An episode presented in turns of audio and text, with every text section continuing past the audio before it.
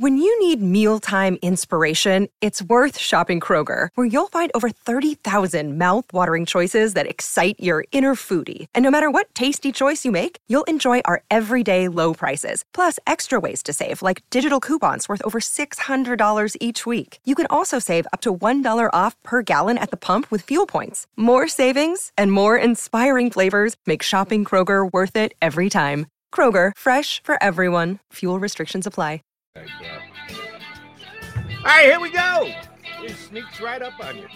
The Birds 365 boys are here with you on the JAKIB Media YouTube channel. That would be Mac Mac. Yours truly, Jody McDonald, with my partner, John McMullen. How are you this morning, JM? I'm doing well, Jody. Uh, probably not as well as most Eagles fans. Another domino falls, and as we expected, boy, that was oof, that was in every bit the ugly performance I expected to see from the New York Giants. And by the way, they're next on tap. It's exactly. all it's all coming up, Eagles. It surely is. Um, and it looks like both you and I just got back in from walking the dog. I got yeah. a uh, it's cold uh, out shirt on. You got a uh, hoodie. I don't think we've ever seen the Mc, uh, the McMullen hoodie look before here on Birds 365. Well, it's it's turning into hoodie season, so you're going to see it a little bit more, I would think. All right, look looking forward to that. All right, uh, you and I were here yesterday, uh, basking in the glow of the Eagles' victory against the Saints. And one of the things I ran by you because once again, the Philadelphia, and this is not a night we we kid because we care and we can um, pimp the Eagles a little bit yesterday because they announced Dallas Goedert's contract extension and um, the contract extension for their ace uh, inside cornerback, uh, Mr. Maddox.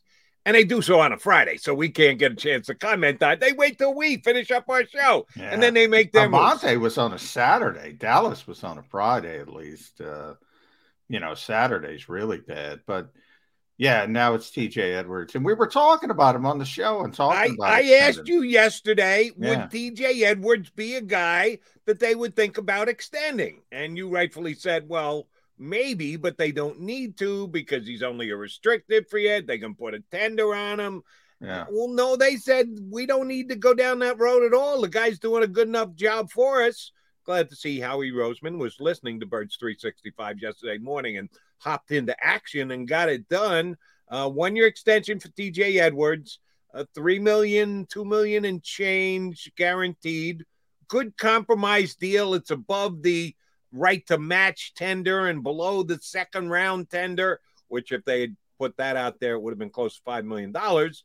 They got a nice compromise deal done right in the middle. That's one thing that Howie Roseman just gets to take off his plate and it's a uh, factored in cost for next year under the salary cap. It's Howie Roseman doing good Howie Roseman business.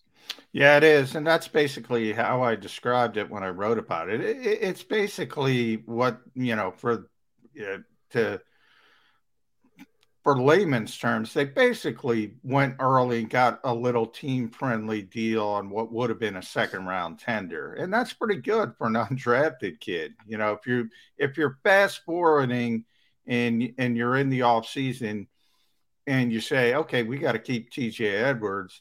Uh, and and again, there aren't a ton of uh, offer sheets in the NFL, but there's occasional offer sheets, and you got to put tenders on guys. You could put what's called an original round tender, which if somebody's drafted in the second round, you put an original round tender. But if somebody is undrafted, you can put a second or a third round tender on them um, and and go about it that way. And it's pretty evident that uh, they value TJ Edwards and they want that extra mile. They got it done, and they got it done early, and they got it done a little bit cheaper than they probably would have done if they had to wait a couple months. So.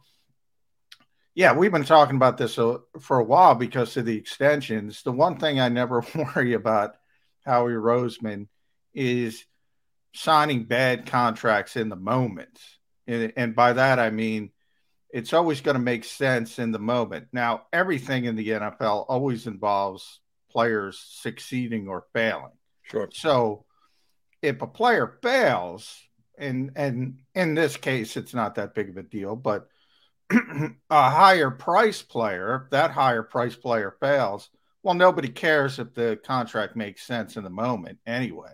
Uh, so that's how you ultimately get judged. But the guy's not signing bad contracts, Howie, right? He's just not. The only one that came to mind, I mentioned this yesterday here on the show, I was talking about it with Jander, our producer, before the show, was Alshon Jeffery. Um, they decided to extend Alshon when they didn't need to extend Alshon. And as you just correctly pointed out, well, it only comes to light if the player fails. Yeah, yeah Alshon kind of failed. And yeah. that was a miscalculation by Howie Roseman. He has many more hits than misses. Alshon was a pretty bad miss, and it was a big enough contract that it uh, hurt the Eagles under the salary cap for years to come, not just one year, but years to come. When when it's a bad deal for multiple years, that's when it's a really bad deal that you sign. And how he did go down that road with Alshon Jeffries. But this is a one year deal. It's just a fixed cost thing. You know what you got to pay TJ Edwards. It could have been even more if you waited and he finished up the year really strong. You would have been yeah, we better throw a second round tender on this guy, or someone is going to come in and give him a big enough offer that we might have to pause before we match it. I just thought it was very smart football business by Howie Roseman yesterday. Yeah, and the other part, and Nick Sirianni kind of mentioned that as well, is you know, and it's not his job, but it does send a message to the locker room. Look, if you perform, we're going to reward you. And same thing with Dallas Goedert, more so, and uh, Avonte Maddox, and you know, if you're a successful part of the team and you develop, it doesn't matter if you're undrafted, uh, you're going to get rewarded by this organization. So that's always uh, a positive part to it as well. Uh, most teams would just wait, and yeah, it's not going to be probably a big deal either way. But I do think it's a little bit of an oomph to say that the Eagles have been really the leaders in the NFL in this kind of thinking uh, in the fact that you target players early.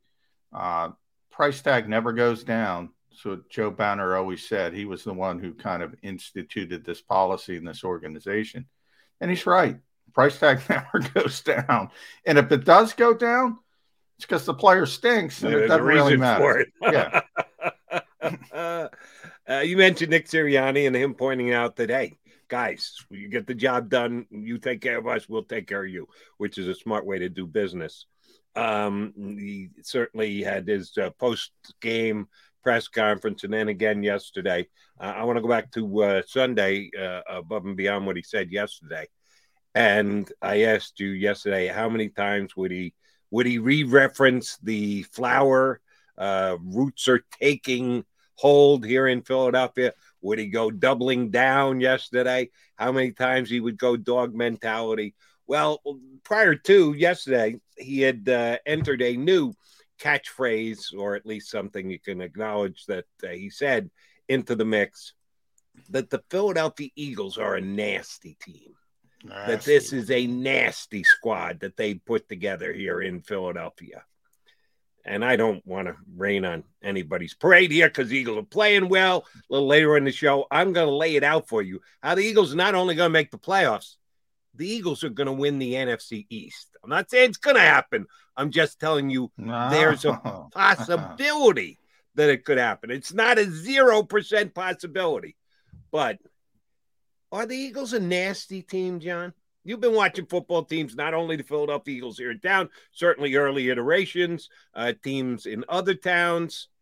Is this a nasty NFL team?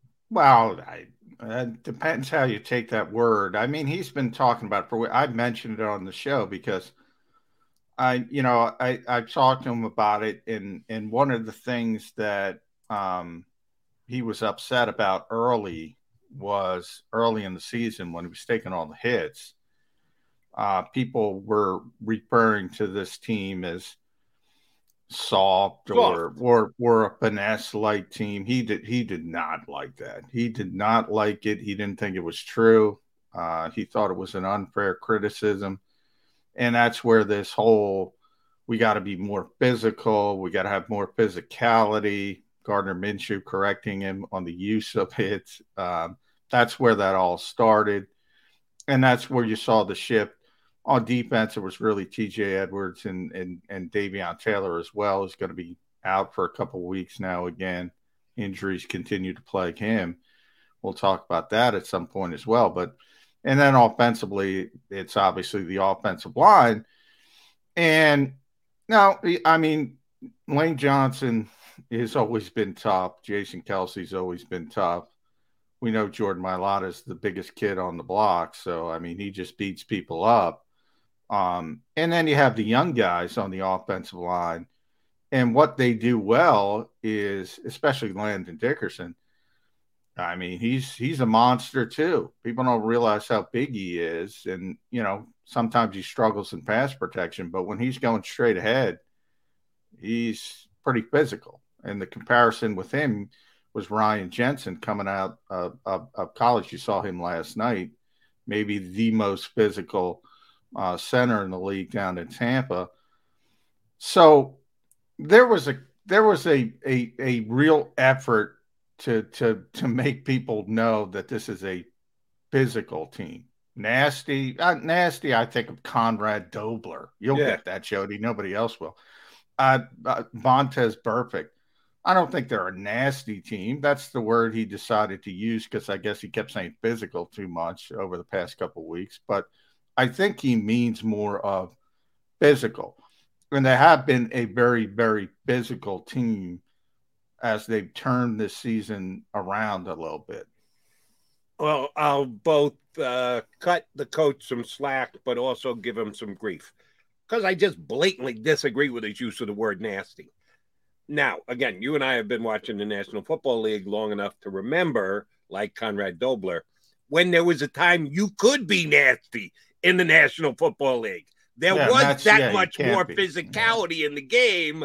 They've kind of legislated physicality out of it with penalties. They've tried and, to. Mm. They've certainly tried to. But you, can't. You don't you don't think they've succeeded? No, well, I think they've succeeded a lot in the in the back end when it comes to skill position players, when it comes to secondary. When it comes to the offensive line, defensive line, and I should have mentioned the defensive line as well physical, most physical team usually wins. Uh, the one that opposes their will wins uh, the line of scrimmage, and that's the strength of the Eagles. So they started playing to the strength of their particular roster. Um, you saw it last night with the Giants. I, I've said this so many times. I mean, Daniel Jones is terrible, and we could say Daniel Jones is is and and some of those throws were just abysmal. And then I started, I go, this offensive line is embarrassing. I mean, I get kind of a David Carr vibe with Daniel Jones. I don't know if he can play at all. And he's, and by the way, now he's done. He's shot because he's been behind this offensive line for so long and he's so skittish and he's seeing ghosts. And you know, it all comes together in the fact that when you see a really, really bad offensive line, and last night you saw a really, really bad offensive line against, by the way, are maybe the best defensive front in football. So, and they didn't have Vita Vea even, but um, you, you see how ugly it can get. So, I do think you can still be physical on the offensive and defensive line, but I think you're right the Jack Tatums of the world will go to another one. They don't exist anymore. They Done. can't exist. Nope. And and even you're right. If you're talking about the five offensive linemen against the four defensive linemen, that's still an area of physicality in the NFL. They've taken linebackers out of it too. If yeah. we were just talking about on the extremities, outside the numbers, they want the skill players to win. They don't want it to be physical in nature. Let's show off our athleticism. Let's legislate it that way. Okay, fine. You can't hit anybody over the middle. And I'm talking about four yards from the line of scrimmage. I'm not talking about a defenseless wide receiver who's trying to go up uh, with 46 inch vertical leap, who you cut his legs out underneath him. You could do serious damage to the guy. Might get up and not ever be able to walk again, Darryl Stingley. Um, no, you can't even hit anybody over the middle. No, you can't, you can't. even. Yeah, that they've definitely taken out of the game. Uh, no question about that. And, uh, you know, we know why. And it's under the the, the banner of, of safety, safety but right. you know, it's it's really about legislation and and covering your you know what uh, down the road. Um, and you know, I've always said, you know, football's a violent game. You can't uh, you can't legislate the violence out of the game, no matter how much you try. People are going to get hurt. People are going to get injured. Um, if you don't want to get hurt or injured, don't play football. Pretty easy decision. Most guys understand that cost benefit analysis, but I agree with you. They've taken all of that on on the back end. The only place it matters is up front on both sides of the football. And you bring up linebackers. That was interesting because Eagles fans, we know, we know, you know even better than me because you've been on the air for so many years in this particular town. Run the football, run the football, run the football, run the football they're running the football now. So it's nirvana for all these fans for all these years. And you mentioned the linebackers and all these hybrid guys and all these underside guys and all these king size safeties. And I've been wondering, I thought it would be Belichick, and at times it has been Belichick, where I always say you zig when everybody else is zagging and people are starting to run the football. Well, you know, Eagles fans love to send me notes about the running game. Carson Wentz had 160 yards passing in a win. Tyrod, Tyrod Taylor had 107 yards. Joe Burrow had 148. Uh, Baker Mayfield had 176. All these are wins. You know, Aaron Rodgers is perfect, 385, four touchdowns, and he loses. And it, it's the worst example ever. I told this particular fan because Rodgers – you know, he's down in the game. He needs a touchdown. Oh, 75 yards and a touchdown. And I said, it's far easier because fans hate Jeffrey Lurie's sentiment, thinking it's my sentiment. But Jeffrey's right. It's far easier to win with Aaron Rodgers than Tyrod Taylor winning 107, throwing for 107 yards. Doesn't mean you can't do it. It just happened. But in a larger sample size, Aaron Rodgers is the guy that wins 70% of his stinking games. That's the point. And but you can go about things different ways, Jody.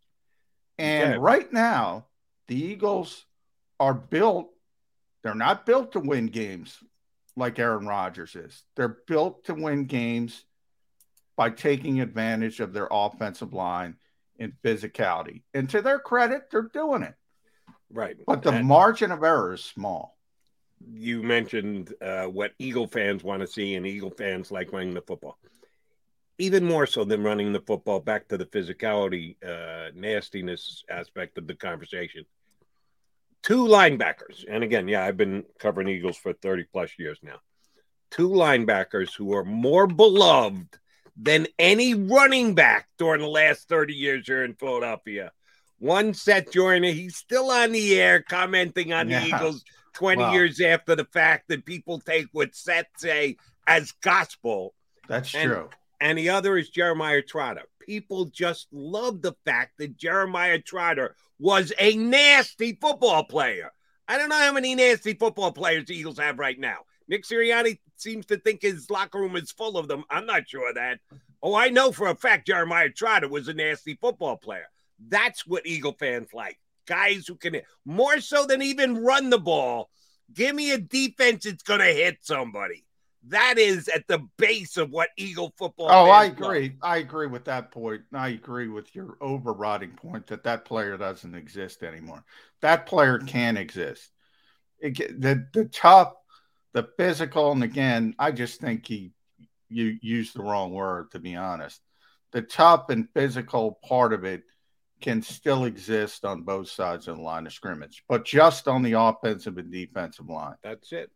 That's it. So, uh, and oh, by the way, if that's the case, who's nasty on the Eagles' defensive line? Well, uh, you know, Fletcher Cox is pretty nasty when he gets going. Uh, Javon Hargrave is pretty nasty when he gets going. Derek Barnett might be nasty. He might be the only nasty player on the team. As far as toeing the line, of of of doing what you're supposed to do.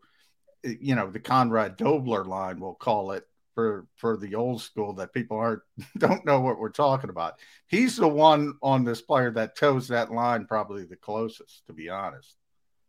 Yeah, I don't know that uh, there's a nasty one in the bunch. There are some very talented players. Fletcher and... Cox is pretty stinking nasty, Jody, because he hasn't performed up to his usual uh, uh, standards and what people expect them.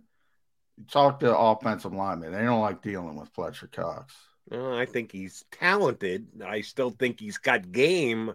I just don't know that I would uh, describe it as nasty. I, I just have a difference of opinion on what I see as nasty and what apparently Nick Sirianni sees as nasty. All right, we are the Mac Mac guys. You got us here on Birds 365, getting and putting the big win against the Saints in the rearview mirror, starting to look ahead to the Giants and just the Philadelphia Eagles overall. We got two good guests to talk about the Birds today. First up is going to be Hunter Brody of uh, Broads Media, 97.5 The Fanatic. A little later, we get Les Bowen up here. So you want to stick around. There's no reason for you to go anywhere else than Birds 365.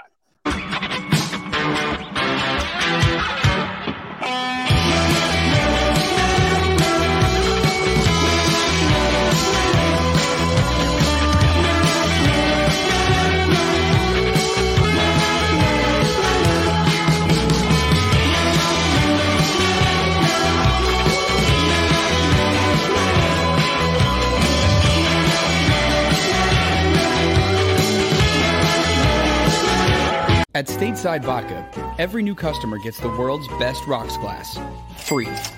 What's that? Uh, a rocks glass? You're telling me that bottle is cut in half? You could say that. Holy shit. And you're telling me I can get one of these glasses for free? That's right. One free rocks glass per customer with each first time purchase of Stateside Vodka. So good, it just disappears.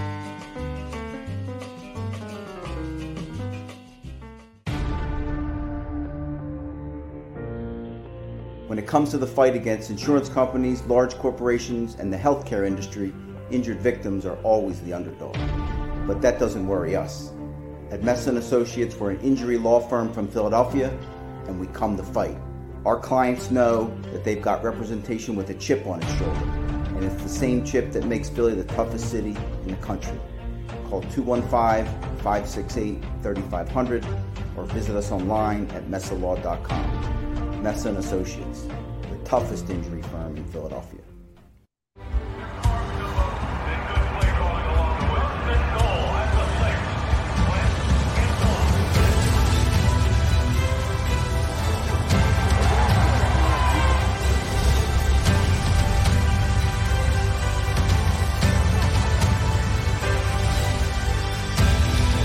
On the field of life, First Trust Bank is there for you Champions on three. One, two, three. Because Philadelphia dreams deserve a Philadelphia bank. Go for the midnight dares. Go for the game. Go for the hits. Go for the fans. Go for the win. Go to Ocean Casino Resort. Book your trip at theoceanac.com. At Stateside Vodka, every new customer gets the world's best rocks glass. Free. You're telling me that bottle is cut in half? You could say that.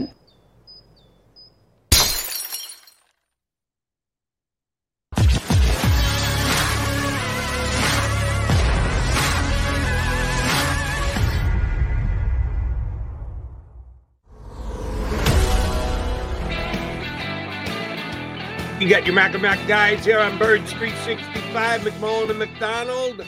We are joined by Hunter Brody, who looks like he's ready to talk some Eagles with us from Broads Media 97.5, The Fanatic. How you doing, Hunter?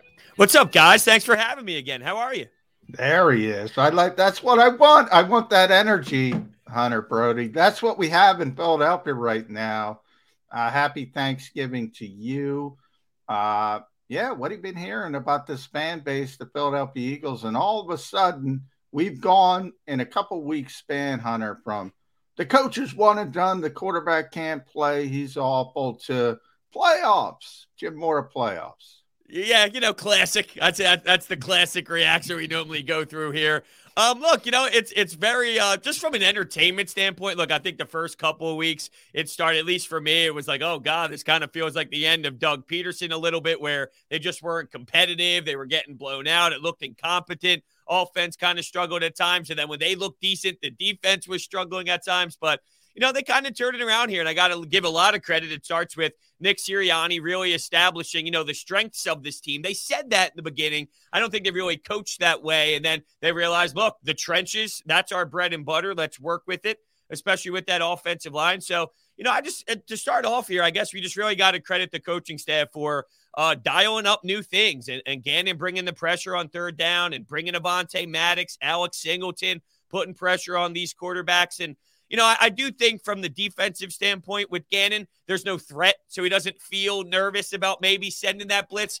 Will it look different if if there's a different style of quarterback? Maybe, but if you look at the rest of the schedule, there's none of those quarterbacks until the last game of the season. So um, it sets up for a nice little run here towards the backstretch. Brody, when the Eagles were struggling early on, John mentioned the coach could be one, the quarterback's not good enough. Uh, those conversations were being had one thing that we continually said here on Bird Six 365 was, but, comma, they are playing hard for the coach. Even when they were getting beat, they play all 60 minutes and it would never be a lack of effort. Every once in a while, stupid penalty, which was kind of on the coaching staff, but it never showed itself in effort. They never looked like they gave up or quit on this coach, which was a good sign. Now that they've got what they need to do figured out, that effort is going a long way with the Eagles.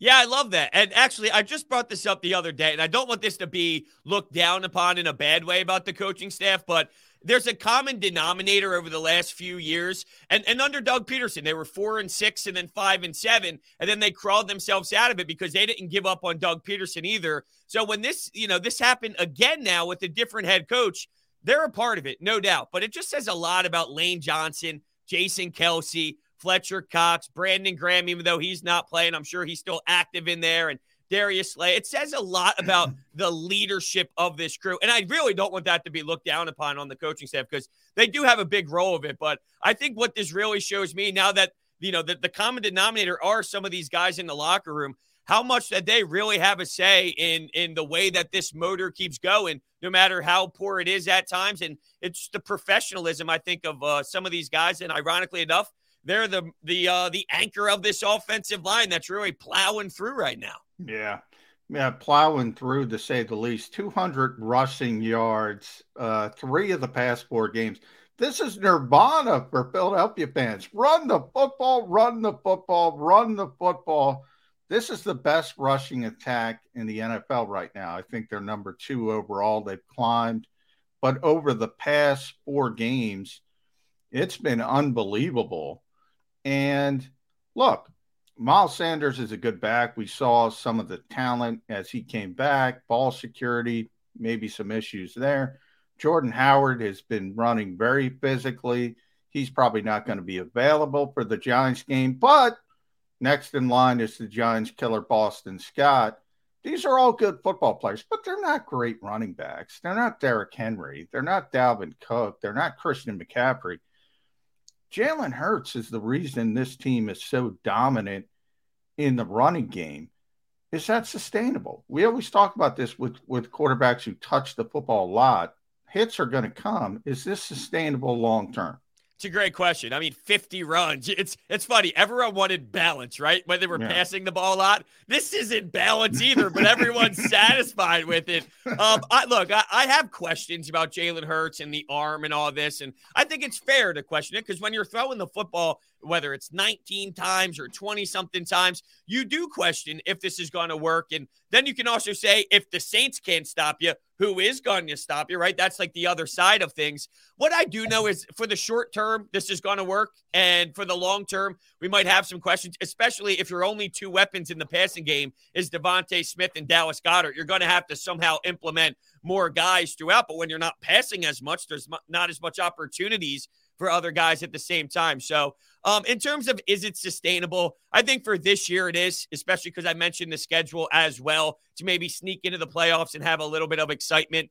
Uh, I, with the quarterback, it's like I'm starting to turn around on it more and and believe in this kid more each week as he's progressing. And with Lamar Jackson, and I'm not they're they're two different style of runners, obviously, but the point of the idea with this offense that the Ravens uh, put together for him was like it's different. It's not the same. It's not the the pocket quarterback, and maybe that's part of their struggles in the postseason. And maybe it won't work for them to go get that championship. But the idea of their sustained success built around something different in its own way that isn't the the pocket passer with the the big arm maybe there's something to that identity that can work in the favor of Jalen Hurts, where maybe this can work as the franchise guy. And I'm starting to turn more um, around to it, to be honest with you. But I still don't know. I still have my concerns. So I don't know if it's sustainable, but for the short term, I think it is. All right, let me follow up on sustainability. You touched on it, Hunter. DeVonta Smith do a nice job getting open, catching the ball. Dallas Goedert getting some separation, catching the ball. And then there's everybody else. Can you have a season where you have two options in the passing game? That's what it's been the last couple of weeks. Either throw it to Smith or throw it to Goedert, or don't throw the ball. Let Jalen pull it down and take off and run. Who can step up? Who can be that third guy? And I don't think anyone's going to get close to the top two but who can step into that spotlight as the third option and catch a handful of balls a week. I'm not talking six or seven, but three would be nice to give you a little balance in your passing game other than your top two receivers. If you're looking for negative yards, I think we know our guy, Jalen Reagor. yeah, there's a shot on goal. You know, I, I did hear something interesting, and I don't believe it, but it's it's just an interesting perspective on it. It's like all right, Jordan Howard was on the practice squad, right? And then now it's why was Jordan Howard not caught up week three, week four? Like what took so long? And then I heard this take the other day, and it's just, I don't believe in it. It's just interesting. That's all. It's like, is Greg Ward someone that is being hit on the, you know, not being utilized a lot? And maybe he's someone that you could say the same thing about Jordan Howard. And I'm not going to bet my mortgage down on it, but, you know, just knowing that that has happened throughout this town TJ Edwards. It was Alex Singleton and Eric Wilson for a long period of time. Here's someone who lacked some playing time and now he's doing well. So I don't know. I mean, my my easy answer would be Quez Watkins, but you could tell he's still raw. He's got the potential. There's still a lot to learn, but with the route tree and all, I think that there's some things that he's struggling with. So uh, my answer would be Quez Watkins. I think that's the safe answer. I'll give you the safe answer, but uh, I don't know. Like, is there something to Greg Ward? Is that crazy? Free Greg statement? Ward. Yeah, yeah I Jody, know I loved you, Brody. Jody, Jody is a huge Greg Ward guy. Yeah, I, you know, John Hightower, who knows? But yeah. uh, somebody like that, I hear. You know, I asked Nick Sirianni that about uh, only two receivers getting the targets. He kind of stumbled. Look, Jalen Reagor's not happy. I can say that officially on Birds 365 but he hasn't deserved uh, the playing time either. So it's interesting. And this brings me to my next question, Hunter, and the fact that let's play this out. Let's say the Eagles make the run. The Giants, we saw the Giants last night. They are god awful on so many levels, from the GM on down. Um, I find it very hard to believe the Eagles aren't going to beat that football team. Then you have the New York Jets, uh, close your ears, Jody. Uh, that's a bad that's a bad football team, but you know that better than anybody oh, else. Oh, yeah. And you move on. Washington. Joe, Joe, Flacco not happy the Eagles yeah. traded him. Very motivated guy. Very motivated. from now. Yeah. yeah, very motivated. Washington football team. Maybe they have some issues. That'll probably decide. But let's say they make the run, they make the postseason. They're the seventh seed. Is that better than answering the questions? If you still, if you're Howie Roseman and you're saying, um, do I have to build around Jalen Hurts? Do I have to look at Kenny Pickett? Do I have to trade for Russell Wilson? I made the playoffs. So does that make Jalen Hurts my guy? Is that good or bad long term? To sneak in and get waxed by, say, the Tampa Bay Buccaneers so, first uh, round of playoffs. Yeah, no, I, I, would say that it's a positive. I know that's a big debate right now. It's like, would you rather lose to get the draft picks, or would you rather get uh, the the experience? And I'd say I'd rather get the experience. I don't think. Look, it's not the NBA. It's not basketball. It's not uh, the the process with the Sixers. It, it's meaningful to learn about Nick Sirianni in high pressured situation. You're on the road. What's his game plan going to look like? If they do get waxed, they get waxed. But I feel Jalen Hurts is one of those competitors where if he gets waxed, don't you think that his offseason is going to be even more motivated, more determined to get better and all this? And I'm not a Howie hater by any means. I actually fall in the category, it seems like a lover, which is not the truth either, but I just don't despise the man like other people do. And with him, it's like I, I do feel um, he's made moves in the past to go get a quarterback, to go get Carson Wentz. They didn't have three first round picks to do that. So there's other ways to find your guy if you do, because I, I believe that Jalen Hurts has done enough this year to at least deserve another opportunity and you utilize maybe those draft picks to help build the defense a bit, maybe help go grab that wide receiver, another high draft pick on the wide receiver. Who knows how the board falls? But um, I just think that with the way Jalen Hurts has played, they sneak into the playoffs there's something to be said about him earning another year. And if he ends up not being the guy after another full season, and you realize that, hey, there's just a cap that there's a ceiling that they just can't get over because of his limited skill set, there are other ways to get that quarterback. And it's not as if there's a Trevor Lawrence sitting there this year that it's a no brainer. If you're going to take a flyer on a 50 50 guy, and maybe it's not 50 50, maybe that's unfair to some of these guys coming out. But what's Jalen Hurts right now? Is he in that same percentage of hit rate as maybe some of these guys you're looking at? So I don't look at it as a negative at all. I only look at making the playoffs, especially this early in a new tenure here in Philly with some young coaching uh, people like Brian Johnson. You know, like I think he's a smart football mind. All these guys getting that experience on the sidelines, I think is extremely valuable. So I don't see it as a negative in any way. Right. And here's the other thing that you need to factor in when evaluating ooh, what would be better for the Eagles to lose here at the end or win and sneak into the playoffs and then get it handed to them in the first round? You had three first round draft picks, not just one. If they just had their own draft pick and they're moving up and moving up, oh, they're not going to mm-hmm. be able to get a star player. They got the Dolphins. They got they're going to get the Colts pick. I know it isn't locked in yet, but you can go ahead and lock it in. It's going to happen. They're going to get that pick. So if there's a player that they specifically want, if Howie Roseman's good at two things, number one, it's locking up players to contract extensions. Number two is his maneuverability in the draft. Now then, actually calling the right name, that comes into question. But uh, he's very good at playing the Monty Hall, let's make a deal during the draft. He can get a position whoever he want, whoever he wants to get with the assets he's got in place. So no, let's go ahead and win and give these players a reason to believe in themselves going forward into 2022.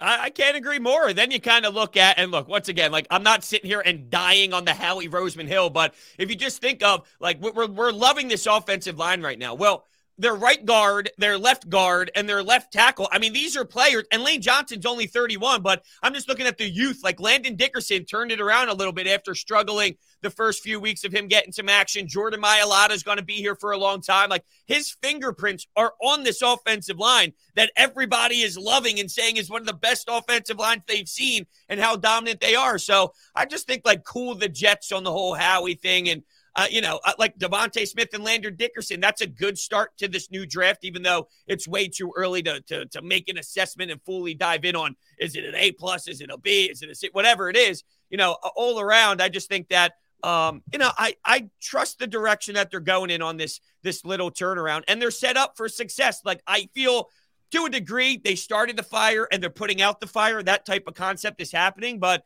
uh, I, I, do think that this is going to be a, a quicker turnaround because they set themselves up with these draft picks and with the cap space with Carson Wentz coming off the books here for it maybe not to be as a disaster for as long as some fans thought it was going to be. Now, he, he has time to screw this up. There's no doubt about it.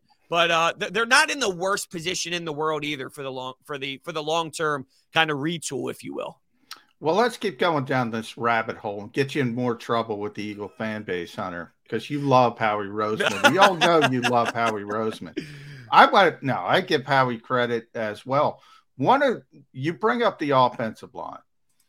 So we all watched the New York Giants uh, last night, and it's not like they haven't tried to fix the offensive line their left tackle, you saw he caught a touchdown. He's a better receiver. He might be the number three receiver on the Eagles, but he's not a good left tackle in in Andrew Thomas. Uh, Will Hernandez is the worst second round pick I've ever seen in my life. They they they put all this money into Nate Solder, who was a great player in New England, can't play at all with the Giants. Meanwhile, Howie Roseman, one one of the parts of his job is assistant coaches, hiring somebody like Jeff Stoutland, keeping someone like Jeff Stoutland. The Eagles, they don't have Brandon Brooks. They don't have Isaac Seumalo. Could you imagine if the New York Giants or another team lost their starting guards? Um, Jack Driscoll is playing well. Landon Dickerson, as you mentioned, is a second round pick, playing very well. is there a more important name to this organization than Jeff Stoutland, number one? And who's responsible for keeping Jeff Stoutland? It's it's Hunter's guy, Howie Roseman.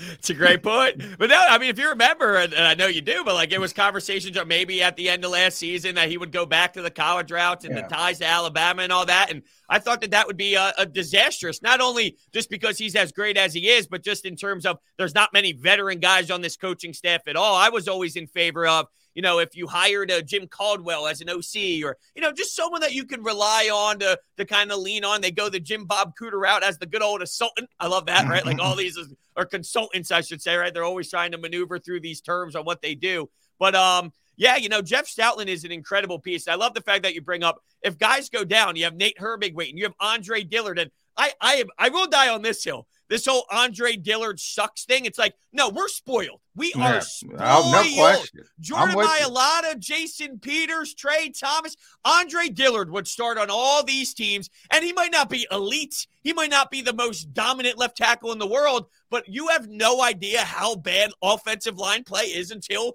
you sit there on a Monday night and you watch it. So it wasn't a disastrous pick. Even if you go back, he was highly regarded in, in as a college athlete at the time to be picked as one of the first offensive linemen kind of off the board. So I just thought that uh, you, you, look through and the fact that if we slot in Andre Dillard, Nate Herbig, any of these guys waiting to get their chance, they're going to do more than just a serviceable job. What team has the ability to say that right now? Now, with all this said, it is fair to point out the misses and the disastrous stuff, but I always go back to if we know Jay Jaw was a Jeffrey Lurie pick, right? Are we just going to act as if that's the only time ever that Jeffrey Lurie has ever had an impact just because that's the one that's known publicly. I mean, really, we're just going to act as if that's the only time ever he's maybe had an impact on things. And then if your argument is, well, then Howie Roseman should tell him to shut up and pick who he wants, then Howie Roseman doesn't have a job. So it doesn't make much sense to me. um, so I, you know, that doesn't mean he's off the hook for these bad ones, but I just think we're we're so deep into it. It's perfect that we're bringing up the Giants because I heard Michael Kay up in New York say this a while ago when Gettleman was under fire even more than he is now, and he specifically said, and I was cracking up. Do you see how great Philadelphia's ran? Do you see that Howie Roseman, general manager down there? And I'm going, geez, Michael, if you only heard what people said down here. So he's not perfect. I think we're just so invested in it that we emotionally that we don't take a step back to study what else is out there, how much worse it could be, and where he relates to everybody else with some like everyone points out the Rams. Yeah, guess what? They do it a different way, but because every time I say what GM would you want, they always the oh the Rams, the Ravens, the Green Bay, this that. I mean Green Bay, they're they're a dumpster fire with Aaron Rodgers. Like they don't have that. He wants out this and that. Uh, it's it's not as smooth as you think in other places. Is my point. Note to self: have Hunter back on when Andre Dillard gets traded and gets beat out by a seventh round pick. Nah, not going to happen, Jody. Hunter is in his Hunter next is hundred percent. Right. Jody yeah, closes. You, I, you I learned from Johnny. Die on that yeah. hill together. Yeah. The Andre I, Dillard learned from Johnny can Mack. actually play hill. Feel no. free to pick yourself Here's, up off it at any time. Jody, when Jody and I tell him this all the time, Hunter, when Jody closes the book on a player, it is slam shut, baby. he burns it. It, it there is no coming back. He, and, he stepped in and did a yeah, decent job. He did a solid job. Andre Dillard and uh, uh, my my guy Derek Barnett, both starting for the Houston Texans yeah. next year. Write it down. Possible. Until they get replaced by better players, undrafted free agents brought in.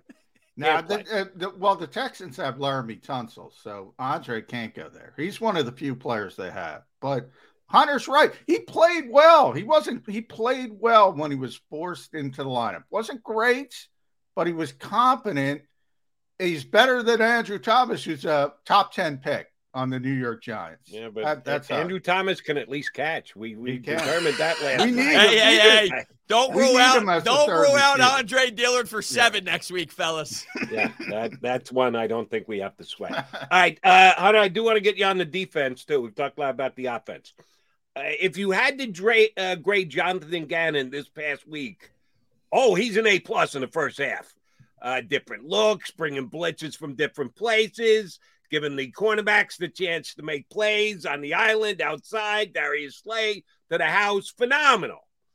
And then there was the second half, and they took their foot off the throat of the opposition, and they went into that safe zone, and they had Zech McPhearson on the field, which didn't really pay dividends without uh, Darius Slay.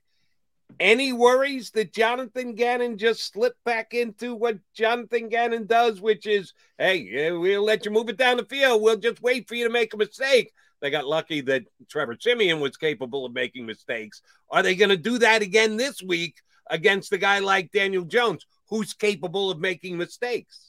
Yeah, I think you'll see more pressure brought on him. I mean, you could see some of those interceptions that were thrown yesterday and all. He's not confident whatsoever to, to kind of pick you apart. So with Gannon, I, I think big picture, I still have a lot of concerns because if you're playing a, a team that has a high powered offense, he'll probably sit back more into that soft coverage and let them dink and dunk and kind of get through and, and take what's given, you know, seven yards, eight yards, seven yards, and death by a million paper cuts, basically. I, I, think he will do that. But for the rest of the way, once again, you're set up for this. I mean, right now, basically, after the first year, this is going to be my analysis on Jonathan Gannon. It's going to be if you're playing a mediocre and below average quarterback, you're going to be in a good position to win this game. If you're playing a high powered kind of offense with a really good quarterback, I haven't seen that adjustment made yet. Now, maybe all these games against bad quarterbacks will give him some information of, you know, maybe I can't dial it up every time, but I can do some of the things I'm doing and implement that throughout when there is somebody. But when there's a threat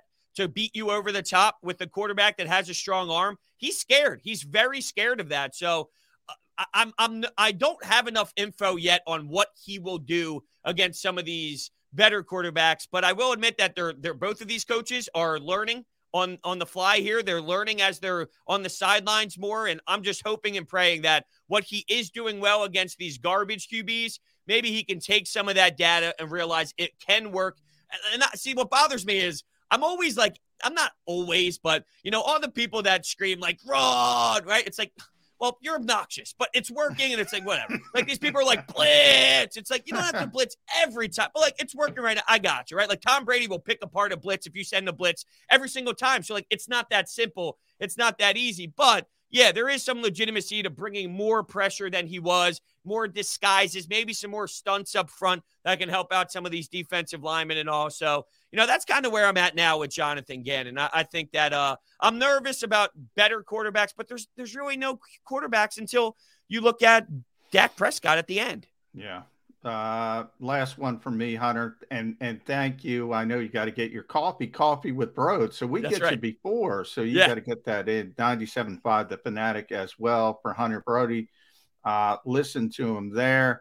Is there any way this team can lose the New York Giants? You're just talking about bad quarterback play. Jonathan Gannon, he's rock solid. You're going to get some bad quarterback play from Daniel Jones. I don't know much, but I know that. So, how can can you envision a way they lose this football game? All right, so this is my problem. When you look at the back back half of the schedule on paper, you go, I don't know how they lose. Maybe you can chalk one up to Washington and then you end up losing one, right? But like in what universe am I honestly going to assess what I saw this entire 11 games in the beginning of the season and then write them off for like a 7 game win streak? Like that's impossible. There's no way. So, here's what I'll say when I when I look at the rest of the way here and specifically the Giants uh, Uh, they're due for a hiccup. They're due for it might not be necessarily because the other team is so special and the other team is so good and they're so dynamic, but maybe they shoot themselves in the foot. Maybe those penalties come up big time and Derek Barnett has a big roughing the passer, or maybe it's Hargrave and then we get that woman again screaming who's all over the airwaves, right? Like it, it, might come down, it might not necessarily be because the other teams are doing something that's that's clicking, or maybe they do. Maybe they have one of those weeks. I mean, you look you look at the Jets, you look at Tennessee and, and the loss that they have. It does happen. So knowing what I've seen out of this Eagles team, they have flaws. They've been playing great they have flow. So there's no way that I can write in W's the rest of the way because that would be malpractice for me. I've seen them have some really like struggling moments and really poor plays. And uh, maybe because guess what? We talked about second half adjustments a little earlier.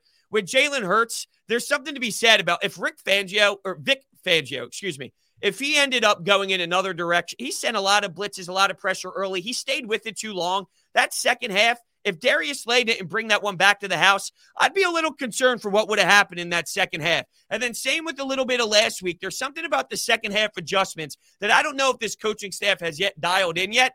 And maybe there's something to be said about that, whether it's Ron Rivera. I don't know if it's Joe Judge that'll outcoach him to death in the second half, but maybe there's something to that that will come back and bite the Eagles in some of these these games down the stretch here that will uh, you know, maybe they do lose the Giants. Maybe they do lose because of self inflicting wounds more so than the other team is so special, if that makes sense.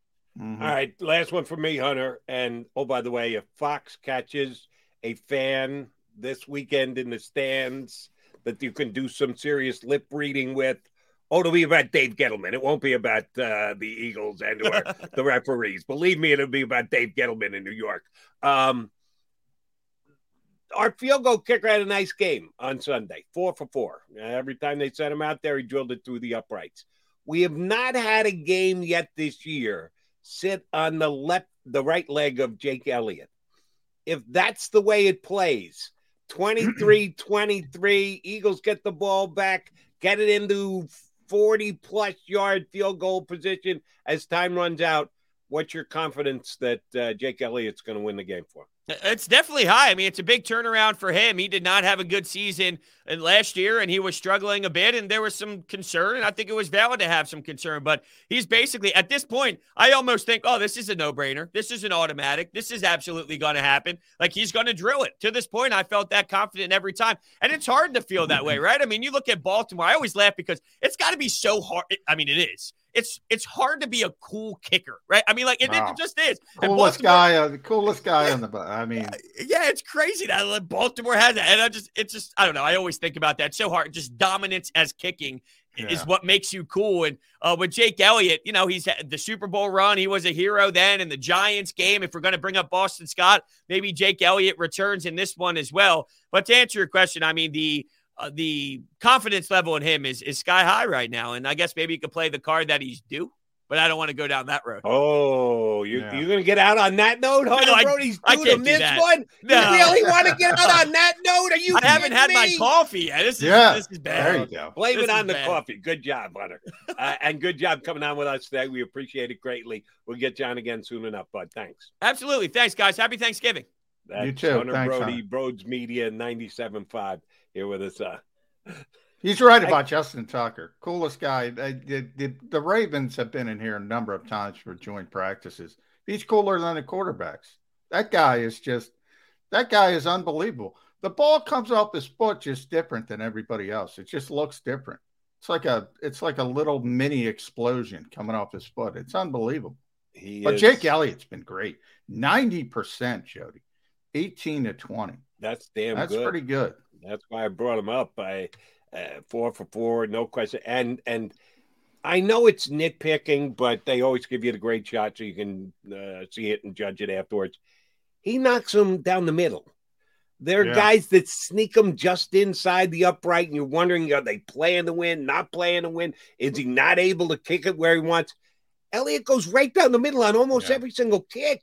You don't even have to sweat. Oh, is he going to pull it back in? He's going to have draw on the kick. No, it's right down the middle every single time. Yeah, I probably said this before, but he might be he might be the best athlete on the Eagles. Well, he's great at everything. He wins he's, all those contests. He's a great golfer. He's a, everything with a stroke. I always say he's phenomenal at. He's great baseball player, um, great golfer, table tennis, anything. He does everything. He does, goes on Instagram. He does trick shots and golf. He's unbelievable and you talk about uh, kickers being cool and that uh, uh, the Baltimore kicker might be the coolest guy in the team. You know, it was one of the coolest Eagles I ever had the pleasure of getting to know, hanging with, doing charity things with.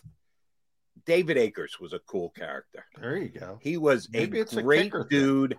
And one of the things that his teammates appreciated appreciated about him, he also wanted to be a football player. He got his nose in there on tackles. He was Yeah, in the weight sure. room with the guys. He wouldn't just uh, sit by his stall and, oh, I'm the kicker. I don't have to do. No, he'd get in and actually exercise with the guys. So the team appreciated him because he thought of himself as a football player, not a kicker. And I think the Isn't fans the- felt the- that way too. Isn't the Jets kicker? He's a monster, isn't he? He- He's in the weight room. He is, but the problem is he's not that good. He's kicker. not that And- good, but he and, can. and he can it's live. good that he's he's one of the guys, Yeah. but it does eventually come back how many get times you Yeah. get, what percentage you get it through the uprights. I think he was one for three last week. Nah, that's might have been good. might have been one for four. He I know he's got he's field got the Ed Hochuli guns though. You know, sun's Yeah, out, guns out. Yeah. which yeah is is is cool, but more importantly is get it through the uprights. All right, he's John McMullen. I'm Jody McDonald. We are your Mac and Mac guys. Next hour, we'll get Les Bowen up. We haven't talked to Les in a month or so. Uh, plenty still to discuss on the road to New York. Giants up next for the Birds here on Birds 365.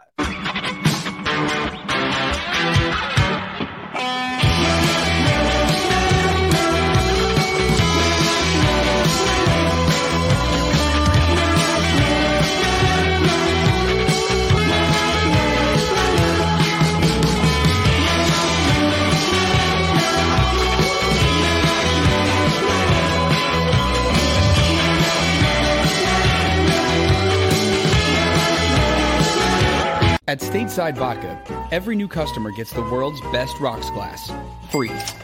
What's that? Uh, a rocks glass? You're telling me that bottle is cut in half? You could say that.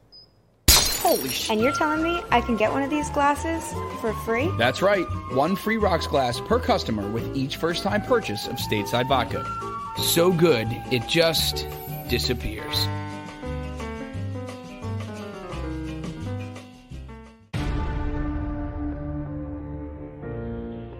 When it comes to the fight against insurance companies, large corporations, and the healthcare industry, injured victims are always the underdog. But that doesn't worry us. At Messon Associates, we're an injury law firm from Philadelphia, and we come to fight. Our clients know that they've got representation with a chip on its shoulder, and it's the same chip that makes Philly the toughest city in the country. Call 215-568-3500 or visit us online at messalaw.com. Messa and Associates, the toughest injury firm in Philadelphia.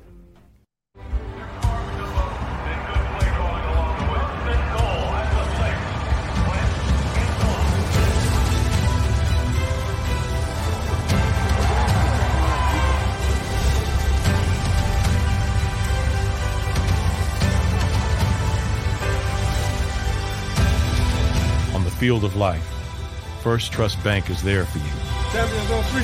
One, two, three. because Philadelphia dreams deserve a Philadelphia bank. Go for the midnight dares. Go for the game. Go for the hits. Go for the fans. Go for the win. Go to Ocean Casino Resort. Book your trip at theoceanac.com. At Stateside Vodka, every new customer gets the world's best rocks glass, free. You're telling me that bottle is cut in half? You could say that.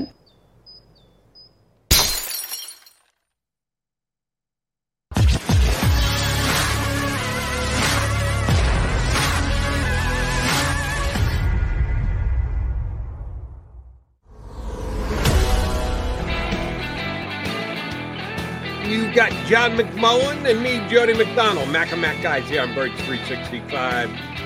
Eagles coming off the big win against the Saints. We start to look ahead to the hmm. Giants on Sunday, which, oh, by the way, after last night's giant beatdown at the hands of the Bucks, Eagles a three and a half point road favorite. Going up the turnpike How not about only that? a favorite, but more How than a field goal favorite, up to three and a half off that giant debacle last That night. tells So- you. By the And- way, the Giants, I don't remember, but the Giants would have, we've been talking about the Eagles picks, Jody, potential first round picks. I think the Giants are at number five and number seven right now because they have a they have the Bears pick. got the Bears pick. Yep. How'd they, they- get the Bears pick? I don't remember. Justin Fields. oh, Justin Fields. That's right. Justin Yeah. Fields. Yeah, so they have Fields. five and seven, and they need a quarterback. Yeah, again. Gi- Giants will be looking that same crop that we're looking at from uh, through the Eagle lens of is Kenny Pickett really worth the fifth pick in the draft? Yeah, yeah, I'm not sure about that. Um, I I, I lost my train of thought about the game coming up against the uh, Giants. Oh, by the way, yeah, now now I remember. Uh, John McMullen, what's the Eagles' record this year as a favorite? As a favorite, well, well, they were favorite for wasn't that the first time? So that would be one and zero. Oh? No, they were favored against the only winless team in the national. Oh, yeah, Detroit. Uh, yeah, so they two were favored, two favored against the Lions, and yes, uh, la- uh, excuse me, on Sunday was only the second time they were favored all year. So they are undefeated as a favorite this year. Two and zero are the Philadelphia Eagles, and for the third time this year, they'll be favored against the Giants on Sunday, looking to stretch that to three and zero. All right, Jay, uh, um, you broached this with Hunter last uh, segment and someone brought it up with me last night on WIP, one of my good calls, one of my regular callers, but he overstated the point. But there's a justification to the point to begin with. Is the way Jalen Hurts plays the game sustainable over the long run? He is good absolutely question. a running quarterback. No one questions that.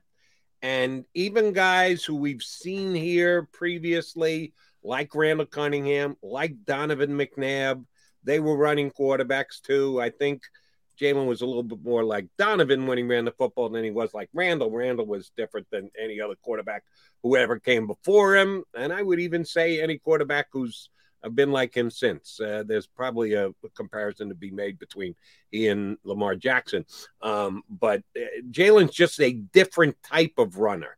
And the caller said to me last night, Jody, the, the Eagles are using Jalen Hurts. They're going to get the year out of him. They'll probably get next year out of him. He's going to get hurt. Save big money at Menards. Let the fresh air in and keep the bugs out with replacement screen for your doors and windows from ADFORS. It's easy to install, durable against the elements, and comes in a variety of types to suit your needs. Repair your screens today with a roll of replacement screen on sale through May 5th. And check out more great deals happening now in our weekly flyer on menards.com. Save big money at Menards.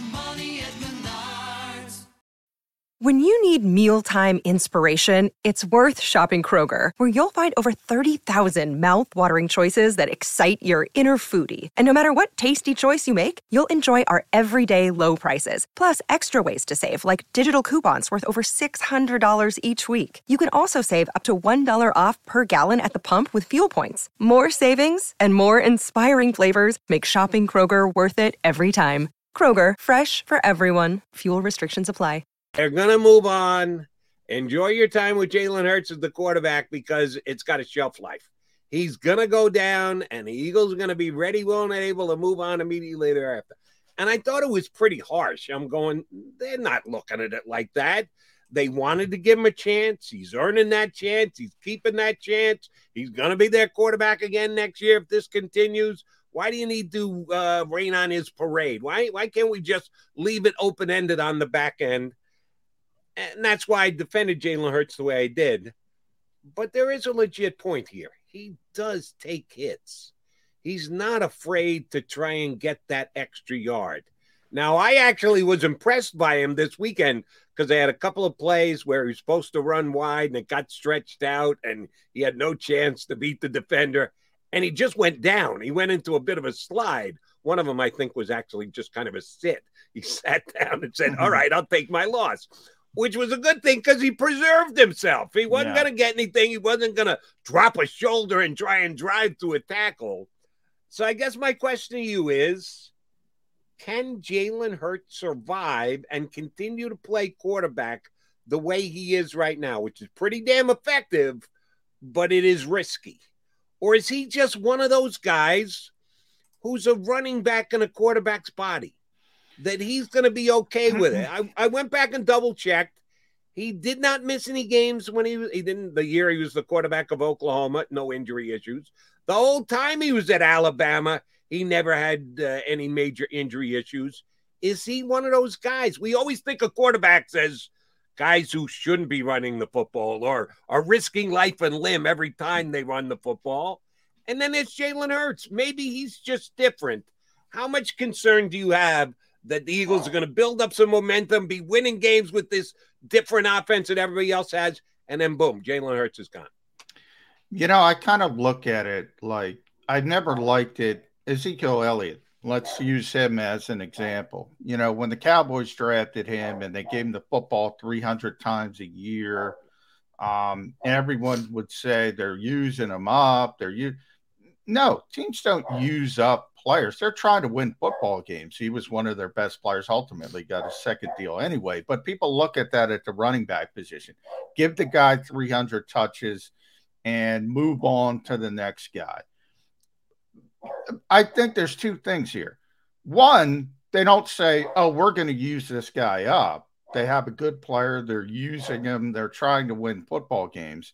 But on the back end, you do have to be cognizant of the shelf life is probably not going to be as long as other positions. Um, so that's what I kind of compare it as. You know, Tom Brady's always the outlier. He's 44 years old. He doesn't have a shelf life like Tom Brady, even if he's a good player, even if he turns into a franchise quarterback. He doesn't have a shelf life like Tom Brady. Now, few oh. do, obviously, but there are plenty of examples of guys playing late in their career, playing a certain style, more of a pocket style. Philip Rivers, who Nick Sirianni loves. You're watching Aaron Rodgers continue to play at a high level, on and on and on. You've seen Matt Ryan. You can go down the list. A lot of guys play to a very long time. I think you have to be cognizant of the fact that shelf life probably isn't that long for this type of player. But you know, doesn't mean you can't go about things a different way. Doesn't mean you can't have a shelf a shorter shelf life and still be successful in that shorter shelf life and then move on in a different direction when you have to move on. So I, I guess I kind of look at that a little bit differently. But if your goal is the next 40 year old pocket, you know, guy who's going to play for 20 years, no, he's probably not going to play for 20 years. All right, let me. Yeah, you're right. He's he's not going to be a guy who's going to last uh, a decade plus. That's just not going to happen with Jalen Hurts. Um, and by the way, even if it's passing becomes improved and he becomes a more accurate passer and he's throwing for a higher percentage, I still don't think he's going to be uh, one of those long term guys. A couple of names that you just threw out there. Uh, did want to make this point. Who's the all time leading rusher in the history of the National Football League? Emmitt Smith. That is correct. And I remember because, uh, you know, I've been on the area in Philly for a while and I was an Emmitt fan. I, I was still rooting for the Cowboys when Emmitt Smith came into the league. Don't anymore. And Emmitt's no longer in the league. But I used to laugh at Eagle fans that would call Emmitt Smith eh, certain words that I don't even want to use here on uh, Birds 365. I'm, I'm guessing uh, a, a soft words. Yes. Uh, to describe so, soft. Yes. Words. And he's the least P. soft player in the history of the world, by the Begins way. with P, ends with Y, yeah. and a bunch of letters in between. Um, and Emmett would do that. He'd get to the sidelines and just dance out of bounds. Yeah. After a nine yard gain, at the tail end of a nine yard yeah. gain, he'd dance out of bounds and he'd be ready to take the ball on the next play. He was so soft, he ended up leading the National Football League in the history yeah. of the game with most yards rushing. There is sometimes discretion being the better part of valor, and you just do something to extend your own shelf life. Um, I don't know if you, were you in town when Michael Vick was Eagles quarterback. Were you in Minnesota at the time? Uh, I was in Minnesota. I I was covering the uh, Joe Webb game, which I called the Antoine Winfield game. But right. yeah, I was. You told us that yesterday. Yeah. Uh, one of the ongoing stories with Michael Vick when he got a chance to take over and be the starting quarterback was, can the Eagles teach him how to slide? That if Michael Vick could yeah. ever slide, he could preserve his career and continue. And it was an ongoing thing week after week after. Oh, did you see Vick slide on that play? It became almost like a badge of honor if he learned how to slide. I don't know if we're going to do that with uh, Jalen Hurts as well, but it, it is something that uh, the more this kid starts to uh, grab a hold, as the starting quarterback. He's certainly not the starting quarterback for 2022 yet. I'd be shocked if anything happens other than an injury that would take him out of the lineup this year. And he's certainly trending toward being the guy next year as their starting quarterback. The, the worm's going to turn here. The people are going to start to say, yeah, you know, Jalen better be more careful. Let's go back into that slide conversation. We need to Yeah. preserve Jalen. We're not there yet. Fans are starting to warm up with him. The percentage of fans that think he'll be their starter, starting quarterback going forward is ever increasing with every week. But we haven't reached the point yet of, yeah, Jalen's got to learn to protect himself. We can't afford to lose Jalen Hurts. We need to keep this guy in the lineup. When is that going to happen, JM? Well, I don't know when it's going to happen, but it shouldn't happen. I, I I will say from the Eagles' perspective, you just play. You play and you take advantage of what he does well. And that's why I brought up the running back conversation. And if I have a good running back and I give him the football 300 times, I'm not using him. I'm going back to your original point when you had the caller.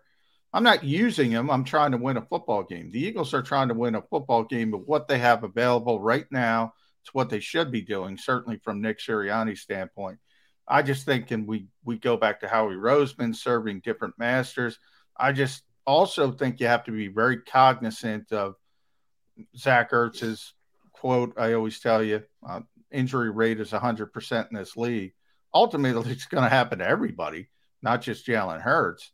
No matter how cautious you are, um, you know, we saw, um, you know, what, but who was the defensive lineman playing his 150 something straight game? Uh, I got I got to meet Jim Marshall, uh, who played. You know, he's the an, an, anti. He played defensive end for 20 years, every single game, every single week. But he was hurt. you know, he just went out there and played. We know Brett Favre, uh, his uh, consecutive game streak for all those years, but he was hurt a lot. He just played through it. You're going to get hurt in this game. The only question is is it a major injury? Is it a minor injury? You have to be cognizant of certain playing styles uh, that are more susceptible to injury you're Howie Roseman. Jim Marshall, the Vikings defensive lineman who kind of uh, Wrong way. went Wrong down way. in history the wrong way because he ran the wrong way after picking up a fumble, which is just a crying shame because he was a perennial. Pro Bowl type player. Great And he's more remembered for picking up a ball and getting a little disorganized and running the wrong way. That Not in the Hall of Fame, which is my pet peeve, by the way. Should be in the Yeah, Hall I of Fame. thought him as a Hall of Fame. Now Eller is in, right? Yeah, Ellerson. Right. That was a uh, the Purple People Eater defense, one of the great defenses in the history of the National Football League. I 200 I, I just looked it up 282 straight games. really 282, and that's back when they were playing 12 a year. Yeah.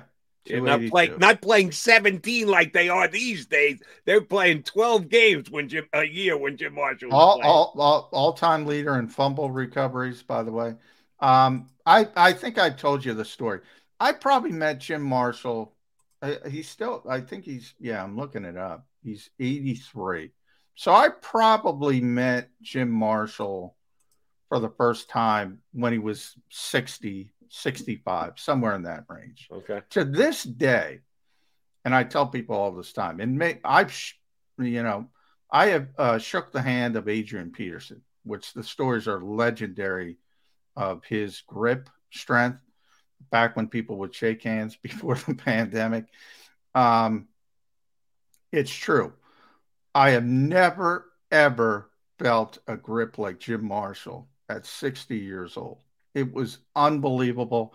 I couldn't get out of there quick enough, Jody. I was going to cry. It was unbelievable. You know, you know who got me good? Um, and you didn't know uh, Jim Marshall, but you went to cover the Vikings, so you got to know him, and he became somebody that you appreciated. One of my favorite players of all time. I got a chance to meet uh, when I came down here to Philadelphia, as a matter of fact, because he was a Philadelphia area guy, even though I loved him as a New York football player, and that was Joe Klecko.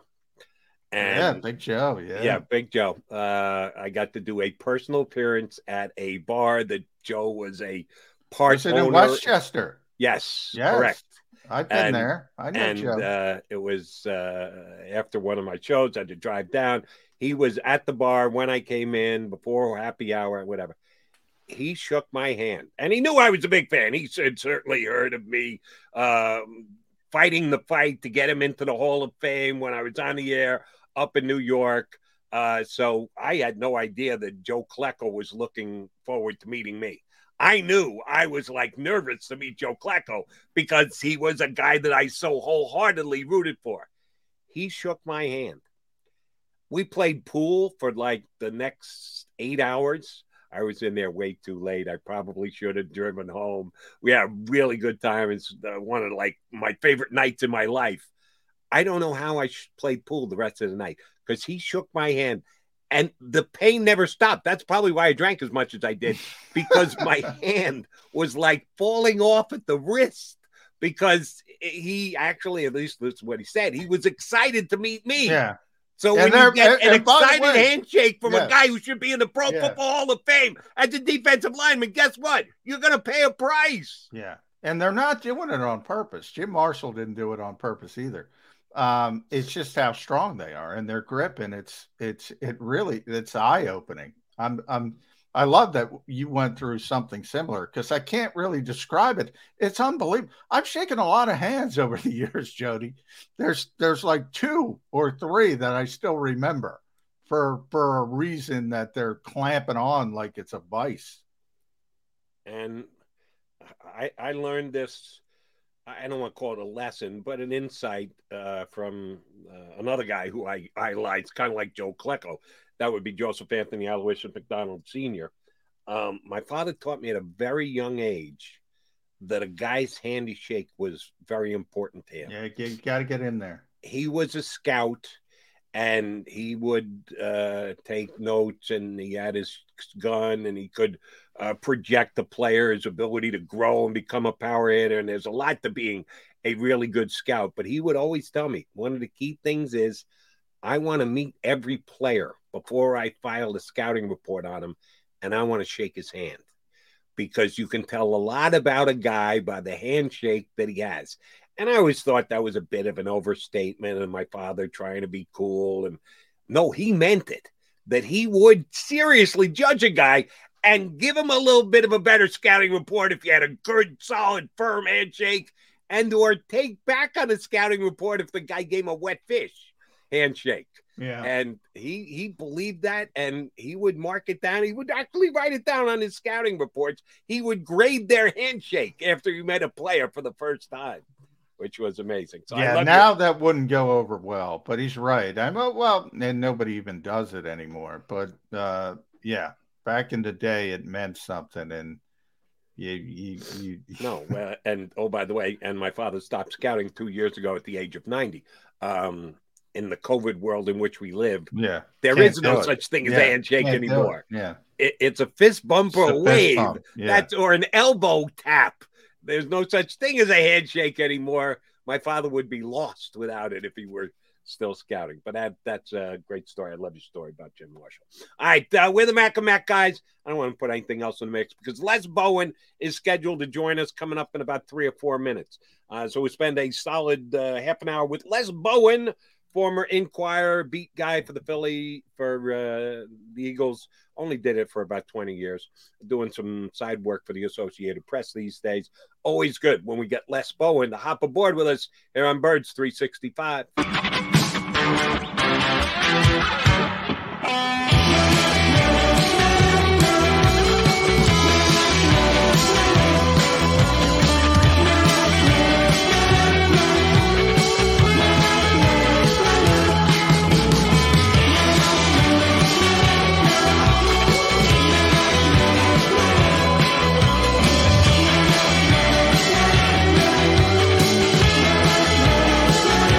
At Stateside Vodka, every new customer gets the world's best rocks glass, free.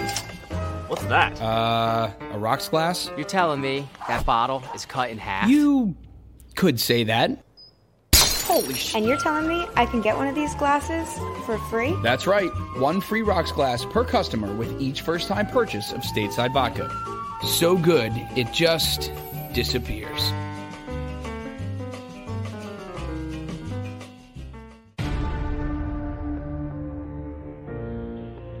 It comes to the fight against insurance companies, large corporations, and the healthcare industry, injured victims are always the underdog. But that doesn't worry us. At Messa Associates, we're an injury law firm from Philadelphia, and we come to fight. Our clients know that they've got representation with a chip on its shoulder, and it's the same chip that makes Philly the toughest city in the country. Call 215-568-3500 or visit us online at messalaw.com. Messa Associates, toughest injury firm in Philadelphia.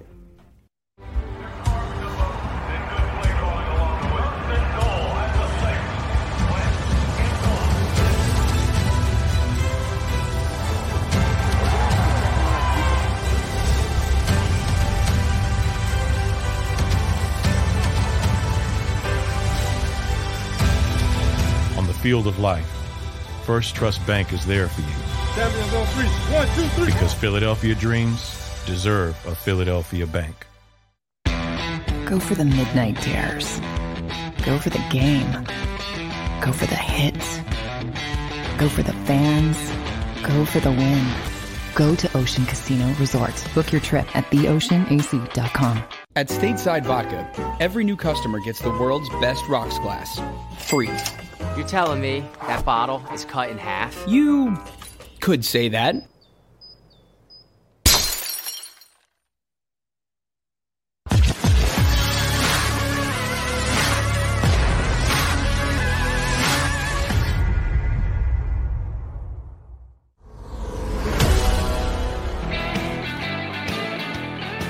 Maga Mag guys here on Birds 365. John McMullen and Jordan McDonald, hopefully joined by uh, Les Bowen, uh, scheduled to join us next here on Birds 365. Hasn't hopped on yet, but hopefully does so in just a couple of minutes.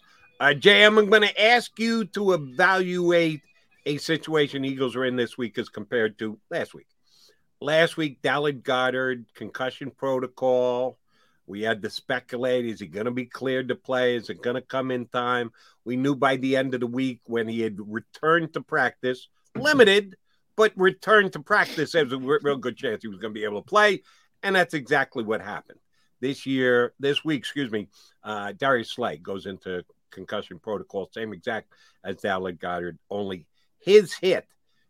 I- don't even know what play. Have you seen anybody be able to isolate what play that Slay got no, hurt? I haven't. I actually haven't. Um, but I will say where you're going down that route, and again, I say it every week. You know, you can't get clear till Saturday. It's a five point process, so um, he's not going to be clear till Saturday.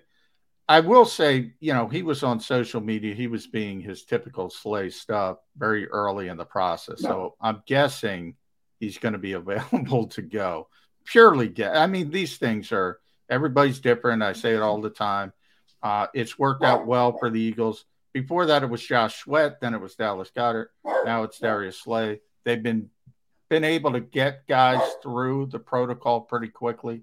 I think that's going to happen this week, but we got to wait and see. All right, and uh, Slay is one of the regulars when they make players available during the week.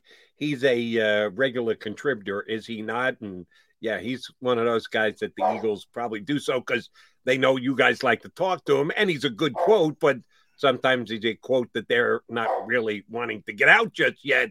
Uh, will you read anything into Darius Slay, either availability or non-availability for you later this week? Uh no, he's he is a lead off Wednesday typically. He he leads off every Wednesday uh player availability. Uh if if if you're you're not to a certain point in the protocol, um you're not allowed to talk to us, so I wouldn't read into it much if he wasn't there Wednesday. As long as he's on the field in a limited fashion by Friday, um I he's going to play. Uh, so I would say that would be the more indication. Obviously, if he talks to us on Wednesday, that's a clear indication he's going to play. I was going to say, is that a league rule that if you are in the protocol, that you cannot make media availability? Is that uh, already prejudged by the league? It is prejudged by the league. It- you don't have to be completely out of the protocol. but you have to be through a certain stage. And Dallas Goedert was an example. He talked to us after he signed the extension. Technically, wasn't cleared fully till Saturday, but um, you have to be through a certain point of the process. Early in the process, yeah, you can talk to us. We'll we'll see how Darius Slay plays himself out. All right, coming up next here on Birds 365. Good enough to join us is our buddy Les Bowen, who looks comfortable and relaxed. I guess this uh, part-time Eagle coverage thing is agreeing with you, Mr. Bowen. Oh, it certainly is, Jody. Thanks very much. Yes. Yeah, it's good to see him. My, my, if you hear my dog chiming in in the background, that she's excited to see Les, who's a fellow dog lover. Uh, Indeed. Yes. So good to see you, Les. Uh, I guess we'll start out with this drastic shift uh, with this particular team, and per, and, Mm-hmm. and more so the offense. It's nirvana for Philadelphia fans. They're running the football three out of four games over 200 yards running the football. The other one, they were 175, Mm-hmm. 180, whatever it was. Um, why this effectiveness? Or is it a perfect storm? Offensive line, Jalen Hurts, running backs. If you had to pick one thing, what would you say? Well, I'd say offensive line uh, if, if I had to pick one thing, but certainly Hurts uh, has he's in like almost Lamar Jackson territory now uh, in terms of his effectiveness when he runs the ball. Uh, I got into a kerfluffle on Twitter during the game. That's You not know, like you. It's well, uh, certainly not. No, um, but uh, you know, you have to pick your words very, very carefully. And I unthinkingly said, you know, Hurts uh, isn't as fast as Michael Vick was, but he's more powerful and shiftier. And the shiftier brought out like you know about 50 people who wanted to inform me that Jalen Hurts is not as shifty as Mike Vick. I, I, I tweeted that right after the 24 yard touchdown run where he made that amazing cut. Yeah, that was to a left. good cut. Maybe I didn't exactly mean shiftier, but Yeah. he can really he he can make a very precise cut, uh, and he's extremely powerful and and you know has plenty of speed. Uh, there's probably nobody as fast as as Vick was when he was at his prime, but Jalen Hurts is one of the. It, my point is an elite runner as a quarterback, something you know right up there with Randall Cunningham or or Donovan or anybody else that you know you can name that's uh, that's that's been a good runner of the football from that position. And uh, John can relate to your kerfuffle because I nitpick with his words all the time. I Oh, get hard to- Yeah, you got to be careful here, Les. Yes, uh, Indeed. I, I, I, I will also uh, second guess uh, use of a given given word. Uh, so uh, keep keep keep it on the lookout, Les. Um, speaking of that uh, niftiness or whatever word you want to use to describe Jalen Hurts, uh, he is a guy who does put himself at risk. He's a guy who's Yeah. not afraid to take a hit. John and I were just talking about it before we brought you on. Is this sustainable? Uh, to his credit, that- he wasn't hurt when he was at Alabama. He wasn't hurt when he was at uh, Oklahoma. He hadn't gotten hurt yet in his uh, pro career. Is he one of those guys who can just take a hit and keep on ticking and keep on going? Or the Eagles play a little Russian roulette with their starting quarterback? I don't think they're playing Russian roulette, but that's clearly the the reason that you don't do this, and the reason that I think they preferred, if they could have, in the offense they were trying to run earlier in the season, to have, you know, Hurts running only as kind of a last resort. Uh, in the long run, if you're looking at years down the road, is he going to be able to do this his whole career like this? You know, on pace for 900 or 1000 yards or something. No nobody nobody's ever done that in an entire career. Uh, he's going to have to be able to beat people with his arm more. And i kind of thought this new orleans game would be the day that we saw whether he could do that because they were so good against the run. And then they just ran right over new orleans anyway. So but uh, i do think he needs to develop more as a passer. And it's not necessarily that he's going to get some sort of severe injury, although obviously that's possible. But if he even gets dinged up, if he gets a sprained ankle or something, you know, he's not going to be able to do what he did Sunday. Uh, it, it's just common sense that you know this is dangerous, and it is. Uh, you know, he's pretty good about getting himself down and not taking gigantic hits. Uh, but I, I, don't see this as something that they're going to be able to do going forward. You know, next year, year after, year after that. Uh, that it's not going to look exactly like this. I don't think. Maybe I'm wrong, but that that's my feeling. All right, Les. So you know, Jody talks about sustainability from a health mm-hmm. perspective. I'm going to talk about it from an offensive perspective, just from what you were mentioning about the passing game, about, you know, since they've made this shift, really only two guys are getting targeted DeVonta Smith and Dallas Goedert. And that's it. Uh, you know, occasionally Jalen Reagor will get a touch to lose yardage. JJ Arcega Whiteside got the big reception finally, his first target of the year. Quez Watkins has kind of kind of gone away. Yeah. You know, you bring up Michael Vick. Um, at times you had that slot blitz people would use to affect him. Um, they did it with Lamar Jackson, Miami, a couple weeks ago. Uh, when that's coming, and I don't know when it's coming, but it's coming at some point do the Eagles have enough weapons in the passing game uh, to sustain this? Good question. I don't know, John. I you bring up Watkins. I sure hoped he was going to be, you know, in the preseason there was a lot of buzz about him, and in the early season he had some long catches. He still has one every now and then, but I was really hoping for much more of a breakout year for him than we've seen mostly because he hasn't been targeted lately, as you said. Once they went to this running attack, uh, you know, I'd like to see them try to get the ball to him more. Uh, maybe a little more Greg Ward. I don't know instead of Reagor. Another Greg Ward fan. Yes, everybody's jumping on the yeah. free Greg Ward bandwagon.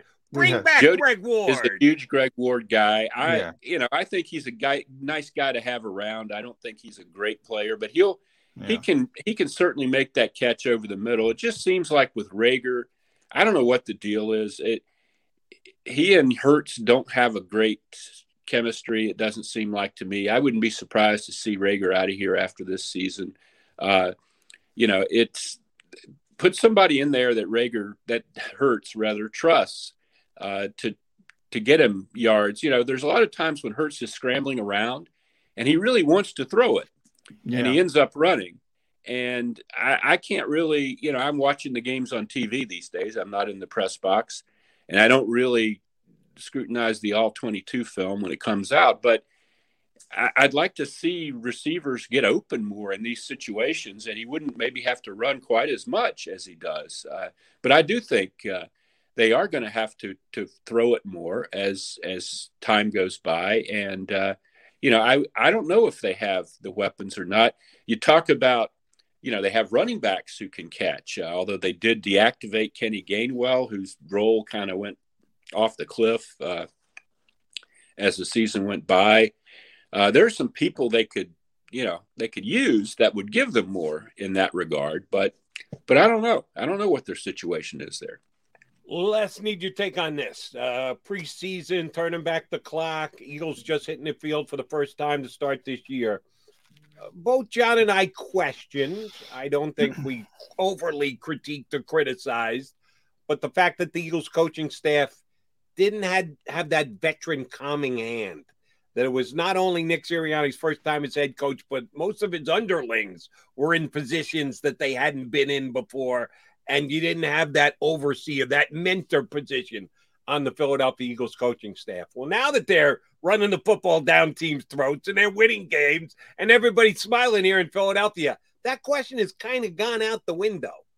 Did we overemphasize it before the year has started? Is it something that will be popping back up again over the next couple of weeks? Uh, were you a guy who said, how do you put a staff together without having a veteran guy at the top with as many young guys, your two coordinators and your head coach with uh, the experience they've had? Uh, where is that conversation going for the rest of the year? Well, I, I, don't think it was a mistake to say that. And I think you saw that in the early seasons as recently as a month ago. this team was in a shambles. You know, that loss to uh, what was it a month ago tomorrow? That loss to the Raiders was just yeah. everybody thought the the organization was on fire and and everybody should be fired. Uh, one thing you see though is, for example, the emphasis the last month or so that we're talking about on running the ball uh, has a lot to do with Jeff Stoutland, who is a veteran voice in the coaching room. He's not a coordinator, but he is the run game coordinator. And I think Nick Sirianni talked yesterday about Stoutland's role and and how he designs the running attack. Um, but some of these early miscues they had, you know, they could have been doing some of the stuff they're doing now, offensively and defensively. We really haven't talked about the defense, but the, the defense looks a whole lot different than it looked a month ago. Uh, some of that's development of players like TJ Edwards, but some of it is strategic. Some of it is blitzing and changing fronts and things like that that the players actually were crying out for earlier in the season that wasn't happening. I think they lost some games, you know, this season that maybe they should have won, uh, frankly. Uh, so I do not think that was uh, misplaced. I, I do think it took these guys a good darn while to figure out what they do best, what their players do best, and and how to utilize that. And maybe that's you know it's not unforgivable or anything, but uh, maybe with a more veteran staff, it wouldn't have been quite that uh, much of an ordeal to get to you know the stuff that that really works. Uh, a couple things there, Les, because I do want to talk about Jeff Stoutland. And uh, I don't know if you saw the Giants last night against Tampa Bay, but when you have bad offensive line play, it is yeah. tough to do anything in this league. And I think people forget. I mean, Isaac Seumalo's not out there. You have a rookie in Landon Dickerson. Uh, Brandon Brooks isn't out there. Jack Driscoll is effective. Um, his ability to get players up to speed when you see other teams struggle yeah. is pretty amazing on on the offensive line. There are so many teams in this league that struggle up front. In the Eagles, even guys like Matt Pryor and mm-hmm. Halapoulivaati over the years, they're not great, but they're competent. It, it's pretty amazing. Is is he the most important member of this coaching staff? It, you know, it's tough to say with a head coach, but let's right. face it, this team is built on its offensive line right now. Oh, yeah, I think you can say that. And I think that's been true for a while. I, I think he's, yeah, he came here with Chip Kelly. Yeah. You know, this is his third head coach. So, yeah, he's very, very, very important.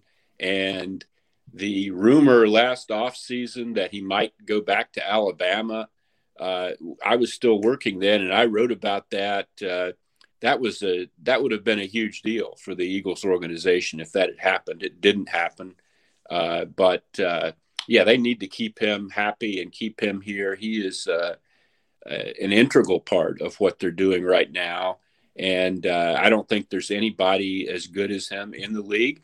I don't think there's an offensive line playing as well right now as the Eagles' offensive line in the league. And you're right; they're down their two starting guards, Seumalo and Brandon Brooks. Uh, I think probably Dickerson at this point, he's played enough games that he's probably at least as good as Seumalo, which will be interesting going forward. But uh, Driscoll is not uh, is not Brandon Brooks, you know, and Brandon Brooks hasn't been healthy in quite a while, but there were a couple instances even Sunday when you could see, gee, if they just had Brandon Brooks, you know, um, they would really be unstoppable. And uh, I guess that's still possible this season. Uh, it, it, hasn't happened yet that Brooks comes back, but uh, but yeah, I think Stoutland is incredibly important. I think uh, he is their most important uh, coach, and uh, I think his unit is is probably the best unit in the league in that in that setup. Les, there is no argument the argument that the Eagles are in the playoff mix. That certainly as a wild card. I could give you a scenario whereby they actually could still win the NFC East. Cowboys just open that door a crack with their loss this weekend to the Kansas City Chiefs. Granted, it's a long shot, but they could still win the division. And I took a call last night on WIP, and the caller was defiant and that he said, This is a bad thing.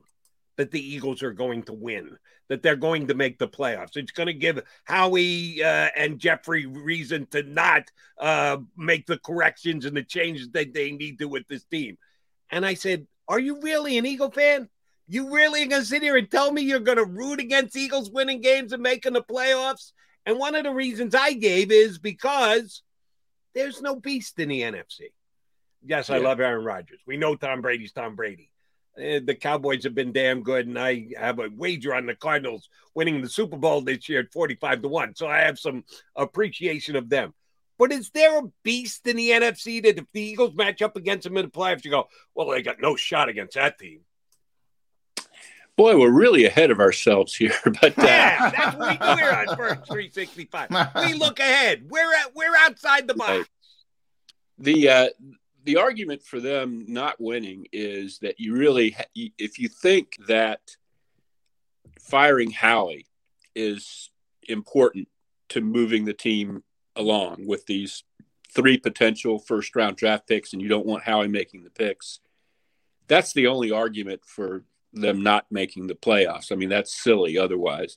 You want young players to learn and have success and and develop and and play well. You don't want them to play badly and lose. Uh, but uh, I, as far as what they can do, I mean, all rivalry stuff aside, Dallas healthy is a tremendous team, a much better team than the Eagles, I think. Um, Dallas is not anywhere near close to healthy right now and probably has a good chance to lose Thursday, but that won't, you know, a lot of this is going to be uh, corrected by the playoffs. I think Dallas is going to be a heck of a team in the playoffs. I think Arizona is going to be a heck of a team in the playoffs. Um, I don't know if the Eagles can beat anybody in the playoffs. I don't think that's really anything I'm focusing on right now. I'm focusing on guys getting better, getting some momentum, and getting a wild card spot, even if you don't win a game when you get there. I think it would be a tremendous accomplishment for this team. I think most people, I know Marcus Hayes had him winning 12 games going into the season. He's the only person in the world. Marcus you know, had him winning of- 12? Wow. Yeah, Nick Sirianni's house that that thought that. Most of us thought seven, eight, maybe nine wins. There were a lot of people outside Philadelphia who thought, who looked at last year and just expected, you know, three or four wins Yeah. or something Yeah. Uh, which I never thought was was realistic. But I still think eight or nine wins would be a nice year. You know, I don't think they're going to run the table here or anything. Uh, but if they do get into the playoffs, that's a great building block for Nick Sirianni. Um, I don't think you know. I'm not worried about the draft position that much. I, I think you can still draft good players. Uh, it's not the NBA, you know, um, but I, I don't think the playoffs are really what the season is about. Uh, I think that would be very reassuring to make the playoffs. And as far as beating teams in the playoffs, I don't know. It depends on who you're playing. Uh, if you're playing Minnesota, you know, you, which you wouldn't be, but you know, you, you could certainly beat that team. Uh, and th- there are going to be teams in the playoffs that the Eagles could beat. It just depends on the matchup and who's It healthy. depends on that who's healthy. Yeah. Yeah. On that particular week. Um, Right. So it's always, I mean, try to get in the dance and yeah, see what happens, see how it falls. Uh, I do want to go back to the coaching staff because you also mentioned Jonathan Gannon last. Um, and and there's been this thought process that he's gotten more aggressive and done a few different things, and he has, but you know, the quarterbacks have changed. So instead of Tom Brady and Patrick Mahomes, we're seeing Trevor Siemian. This week it's going to be Yeah. Daniel Jones. You have the ability to take more chances. I think he feels more comfortable. Right. Um, do you think the change is just who he's playing at the quarterback position, or he's understanding his talent a little bit more, uh, as what you kind of alluded to before? I, I think both, John. I, I think, uh, you know, this thing about you look better against bad quarterbacks, that's always been true. Yeah. I remember having that conversation when Jim Johnson who's revered here, was the Eagles defensive coordinator. You know, my first year covering the Eagles, Peyton Manning came to town with the Colts, and it was ugly. Jim Johnson couldn't do anything to Peyton yeah. Manning. Couldn't figure out a blitz that was going to bother Peyton Manning, and that was a great Eagles defense in 2002. And Peyton Manning just took it apart. You know, uh, it's it that is kind of. I mean, you're not going to if if you see Tom Brady, you're not going to send Avonte Maddox, you know, and fluster Tom Brady. But yeah, I mean that's the way it is for everybody. You know, I mean you do look better against the bad defenses, the bad quarterbacks. Yeah. I mean, um, but I also think, I mean, you've seen T.J. Edwards these last several weeks. He wasn't even playing much early in the season in the defense. Uh, you know, you see uh, the different fronts, which was again something uh, players were complaining about. You know, early in the season, you see, I saw in that Denver game. I didn't really notice it as much yesterday. I wasn't looking for it, but in that Denver game, I saw a lot of wide nine. You know, which Jim Schwartz used to run. Uh, they're they are mixing things up. They are doing things differently, and they needed to. They were just too vanilla, too easy to you know, just pick apart downfield to you know play after play after play, and you're just not seeing that. And yeah, it has to do with the quarterbacks on the other team. Although Bridgewater in Denver, I, I if Bridgewater had played them a month earlier, I think Bridgewater would have had a lot of success against them. He's not terrible, you know. Siemian was terrible. I mean, he wasn't good, you know. Uh, and they still, by the way, you know, before we get too carried away with the Eagles, you did see some things in the fourth quarter that you didn't yeah. like. Yeah. But they, you know, they let the Saints back into the game and had to score another touchdown to kind of calm things down late, and that was ridiculous. You had a thirty to seven lead, you know. Uh, so all the problems aren't solved. They aren't a perfect team. They aren't a great team, but but yeah, I think Gannon has schemed more to the strengths of his players, and he's also figured some things out personnel wise in terms of who he wants out there. I think Edwards is a is a huge part of this, you know, going forward. All right, Les, on a scale of zero to 10, zero being what? Me worry? 10 being, oh my God, do you realize I have no hair left? It's because I've been pulling it out at the roots. What is your worry about Jalen, uh, excuse me, about Miles Sanders and putting the ball on the ground? A little bit of worry. I mean, he was really rusty Sunday. Uh, this was something that was an issue coming out of Penn State, you know, and it's happened last year. It happened a lot. It was what four lost fumbles in twelve games last yeah. year. Yeah, uh, this was four, four fumbles, two lost. He fumbled it four times. He only lost it twice. Okay, but uh, this year he had not lost a fumble. Of course, my see the bigger thing with him is with me is why he fumbled Sunday, which is that he wasn't playing for the last month. You know, Miles Sanders gets hurt a lot. he, you know, he's that's a bigger concern with me for him planning on him as a as a building block of the offense than the fumbling.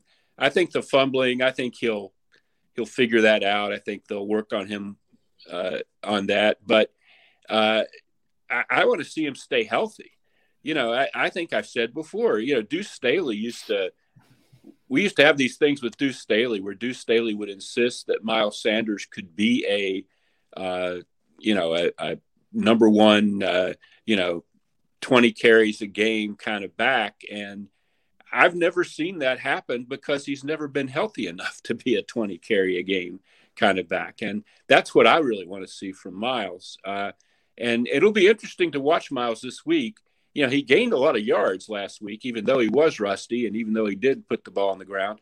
Uh, this week, it doesn't look they're going to have Jordan Howard. So, uh, you know, you'll probably see a lot of Miles against the Giants.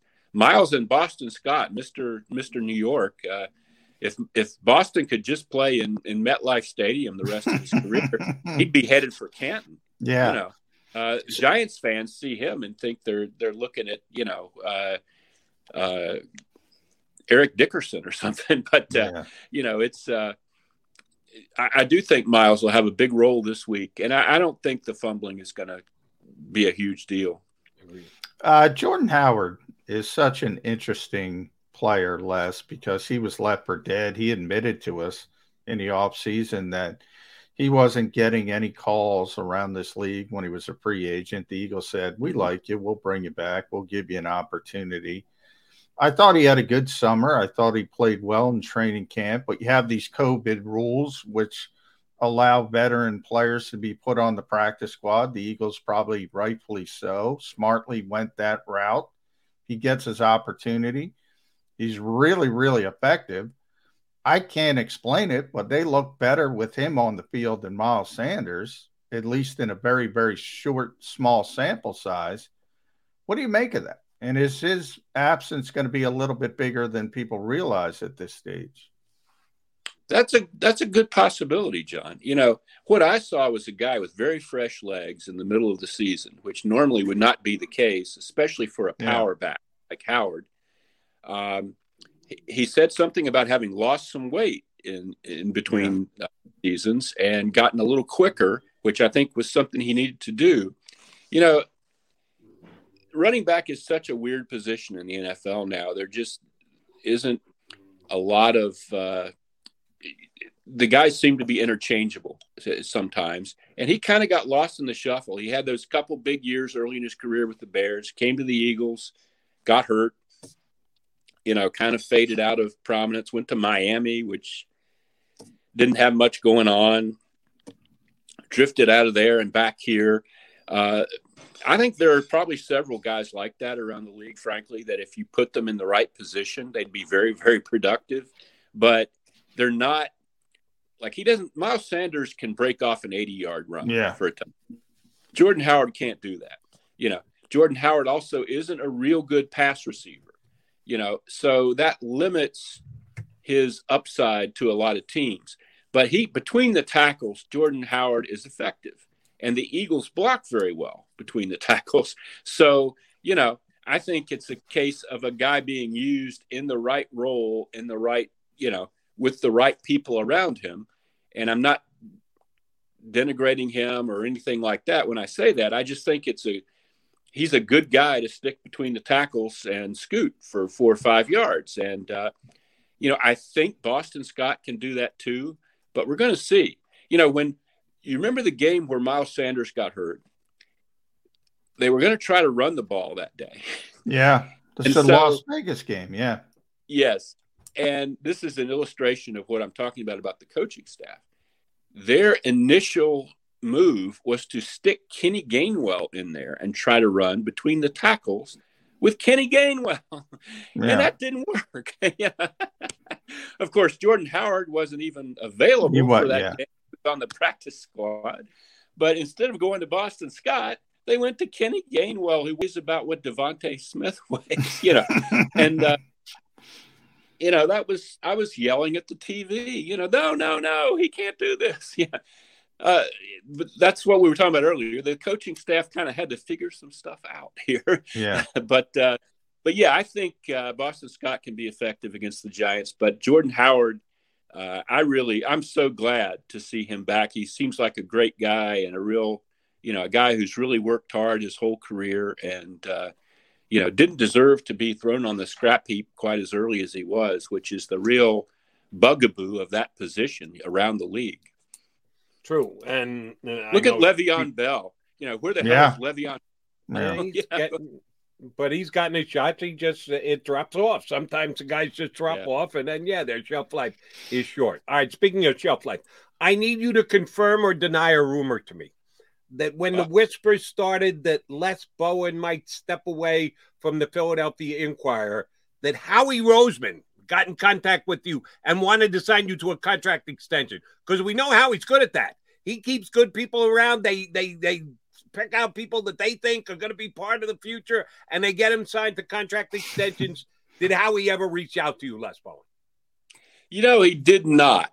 However, Eagles, uh, Howie did uh, call me. You know, when I when my retirement was announced, and you know, talked a little bit about you know you did this a long time and we'll miss you and all that good stuff.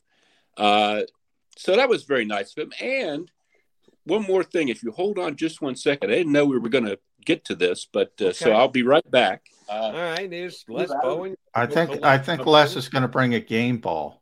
Oh, I you think, he's so? Is that what your bet is? That is my bet. I'm guessing he's coming back with a Howie Roseman autograph. I'm Uh, going game ball. Oh, See? game ball. McMullen's Yeah. right again. Yeah. I know, and when I leave, I know I'm not getting the game ball. That Les has. You- but I had 19 years. I mean, yeah, that- I that- know. Yeah. uh, I can't say I had brown hair when I started covering the Eagles, but I had more hair. More hair. Uh, Yeah, well uh, deserved. yeah, it- but the problem is very- they didn't come. Now the problem is, Les, that that you're working for the Associated Press now. That they tried to take the ball back and say, "Oh, you're still going. We'll we'll take this back and wait a little bit longer." yeah, it is a little weird. You know, I'm there one day a week, and uh, it's uh, you know, uh, it, I- it's great for me because I enjoy being down there with you guys. It makes it less abrupt, you know, in terms of I still see the people that I'm used to seeing on a once a week basis, but I'm not really working hard. you know, Uh, I miss going to the games though. I'll tell you that. I I miss the press box. I don't miss the press box food, uh, but I I miss the press box. I miss the camaraderie there, and just being able to see the game from that perspective. I was at the game in Denver as a fan, uh, not really as a fan, but in the stands with the fans. And in fact, uh, look forward to uh, the Inquirer is publishing my story about that. I went to the game with my sons. I'd never been Yeah. to a, my two sons and sat in the stands uh, before, you know, because I was always covering the game. And I feel like most fathers and sons in in Eagle Land have had that experience. And finally, we did in Denver. I have a son who lives in Denver, and so the other son and I and his wife uh, flew out there, and we got tickets and went to the game, and it was a heck of a thing. Well, we're glad you had a good time. Now, sitting in the stands, uh, you didn't get a contact high in Denver, did you? Got, yeah. they, they they have some uh, less than restricted laws. That no, I'm only kidding. Uh, Les, Really? great Really? stuff. I hadn't heard that, Jody, and and my son certainly wouldn't know anything. okay. Les, good stuff. We'll get you back up in a couple of weeks. Thanks for jumping on with us today, bud. Thanks, Les. That's Les Bowen. He went to the game. Well, you knew that one. You had that one sniffed out, McMullen. Uh, we'll see. We'll get you your game ball. You got to hang for another couple of years. Yeah, I think. Well, I think Marty got a game ball too. did he? Uh, Oh, yeah. that's right, because he went Yes, he- national on yeah. Uh, yeah, I'll never be getting a game ball. Yeah, I'm not Except, getting- hey, I'm Howie, getting- you can at least send me a getting a text for uh, reminding you to get the TJ Edwards thing done. Yes, that would be nice, Howie. A Yeah. little just text Well, call. Well, thank you. Call. Say, you know, maybe this is something you should get all, done. all I need is the thumbs up emoji. That's all I'm looking for, Howie. Don't have to go long winded on me or whatever. Just a thumbs up emoji saying, eh, and then TJ in parentheses thereafter. And I'll be perfectly fine. Don't eat a game ball, Mr. Roseman. All right, uh, McMullen and McDonald coming back to put a bow on the show here on Birds 365.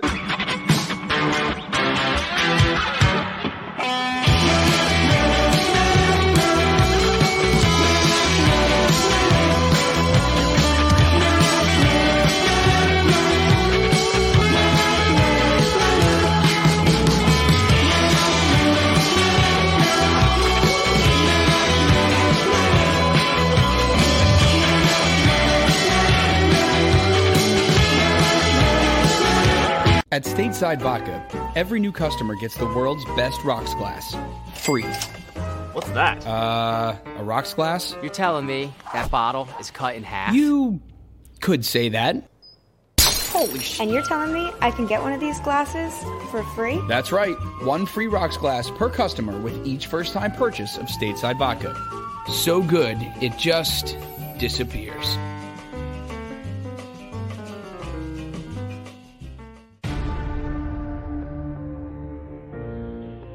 When it comes to the fight against insurance companies, large corporations, and the healthcare industry, injured victims are always the underdog.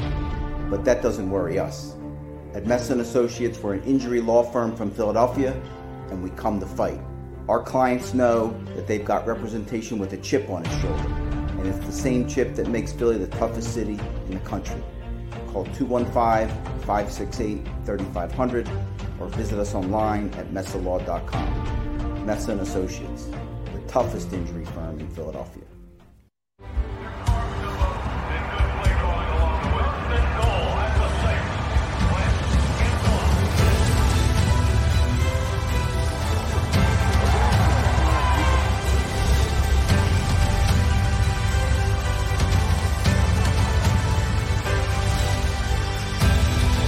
On the field of life, First Trust Bank is there for you Champions on three. One, two, three. because Philadelphia dreams deserve a Philadelphia bank. Go for the midnight dares. Go for the game. Go for the hits. Go for the fans. Go for the win. Go to Ocean Casino Resort. Book your trip at theoceanac.com. At Stateside Vodka, every new customer gets the world's best rocks glass.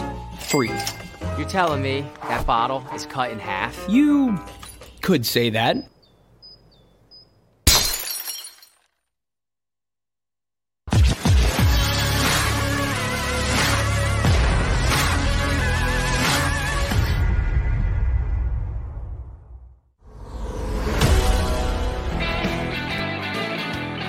Coming down the home stretch of a Birds 365 get together. Mullen McDonald. Uh, tomorrow it'll be Jeff Kerr in Johnny's stead. He's got uh, COVID testing and the like. Um, but uh, we're off on Thanksgiving. We'll be back on Friday to get you prepped for the Giants coming up. I mentioned this earlier, uh, and I just went on VegasInsider.com. Almost every outlet you see has the Eagles a three and a half point favorite over the Giants. I don't know if it's more because the Eagles have been impressive their last two weeks, or the Giants' offensive line is such a sieve that no one can uh, make an argument. Um, I, I, them at I'm time. surprised it's not more. You might want to get in at that number if you want to bet the game because I think now that everyone has seen the Giants play on Monday night standalone game, they were like, oof, oof, this is bad. It may So- very well go up. I think you're on to something, Johnny Mac. All right, so what uh, what do you got down at uh, Eaglesville today? Is coordinator day? Coordinator Day, Michael Clay, Shane Steichen, and the main event, always our boy Jonathan Your boy, Gannon. JG. Uh, who uh, will he be? Uh, uh, give, give me uh, facial hair predictions on the coordinators. Oh, because always clean shaven Jonathan Gannon. Come on, Right. always. Uh, you'll get a big happy Tuesday from Jonathan Gannon. Shane Steichen will have a nice uh, stubble going. Michael Clay is yeah pretty clean shaven as well. Okay. Because yeah, Nick Nick did no shaving over the weekend. He's running Now he's got uh, the full beard now. Well, Right. it's getting cold out. Now you need it. Now you need it. do you think he goes uh, hockey sentiment? That the Eagles have won back to back games. First time in a while they've won back to back games. I think you're on to something there. Yeah, I- I think he's got he's- the playoff beard going. Yeah, I think the playoff beard is only going to get bigger if they can beat Yeah, the Giants and the Jets and the. All of a sudden, he's going to start looking like he's he going to come. Yeah, he's going to come. Uh, uh, he's going to come out of uh, the bye week looking like Grizzly Adams. in yeah, ZZ Top, perhaps Yeah. uh, for uh, Mr. Gannon. All right, uh, partner. Uh, may you test uh, negative again tomorrow. You'll be on with us uh, early in the show uh, to start with JK, and then I'll uh, catch you back here on Thursday with us. All right. Yep. Uh, thanks for holding down the fort, Jody. We'll do that tomorrow. We'll get it done. We always do. Uh, I don't even know. We're up to show 167, somewhere thereabouts.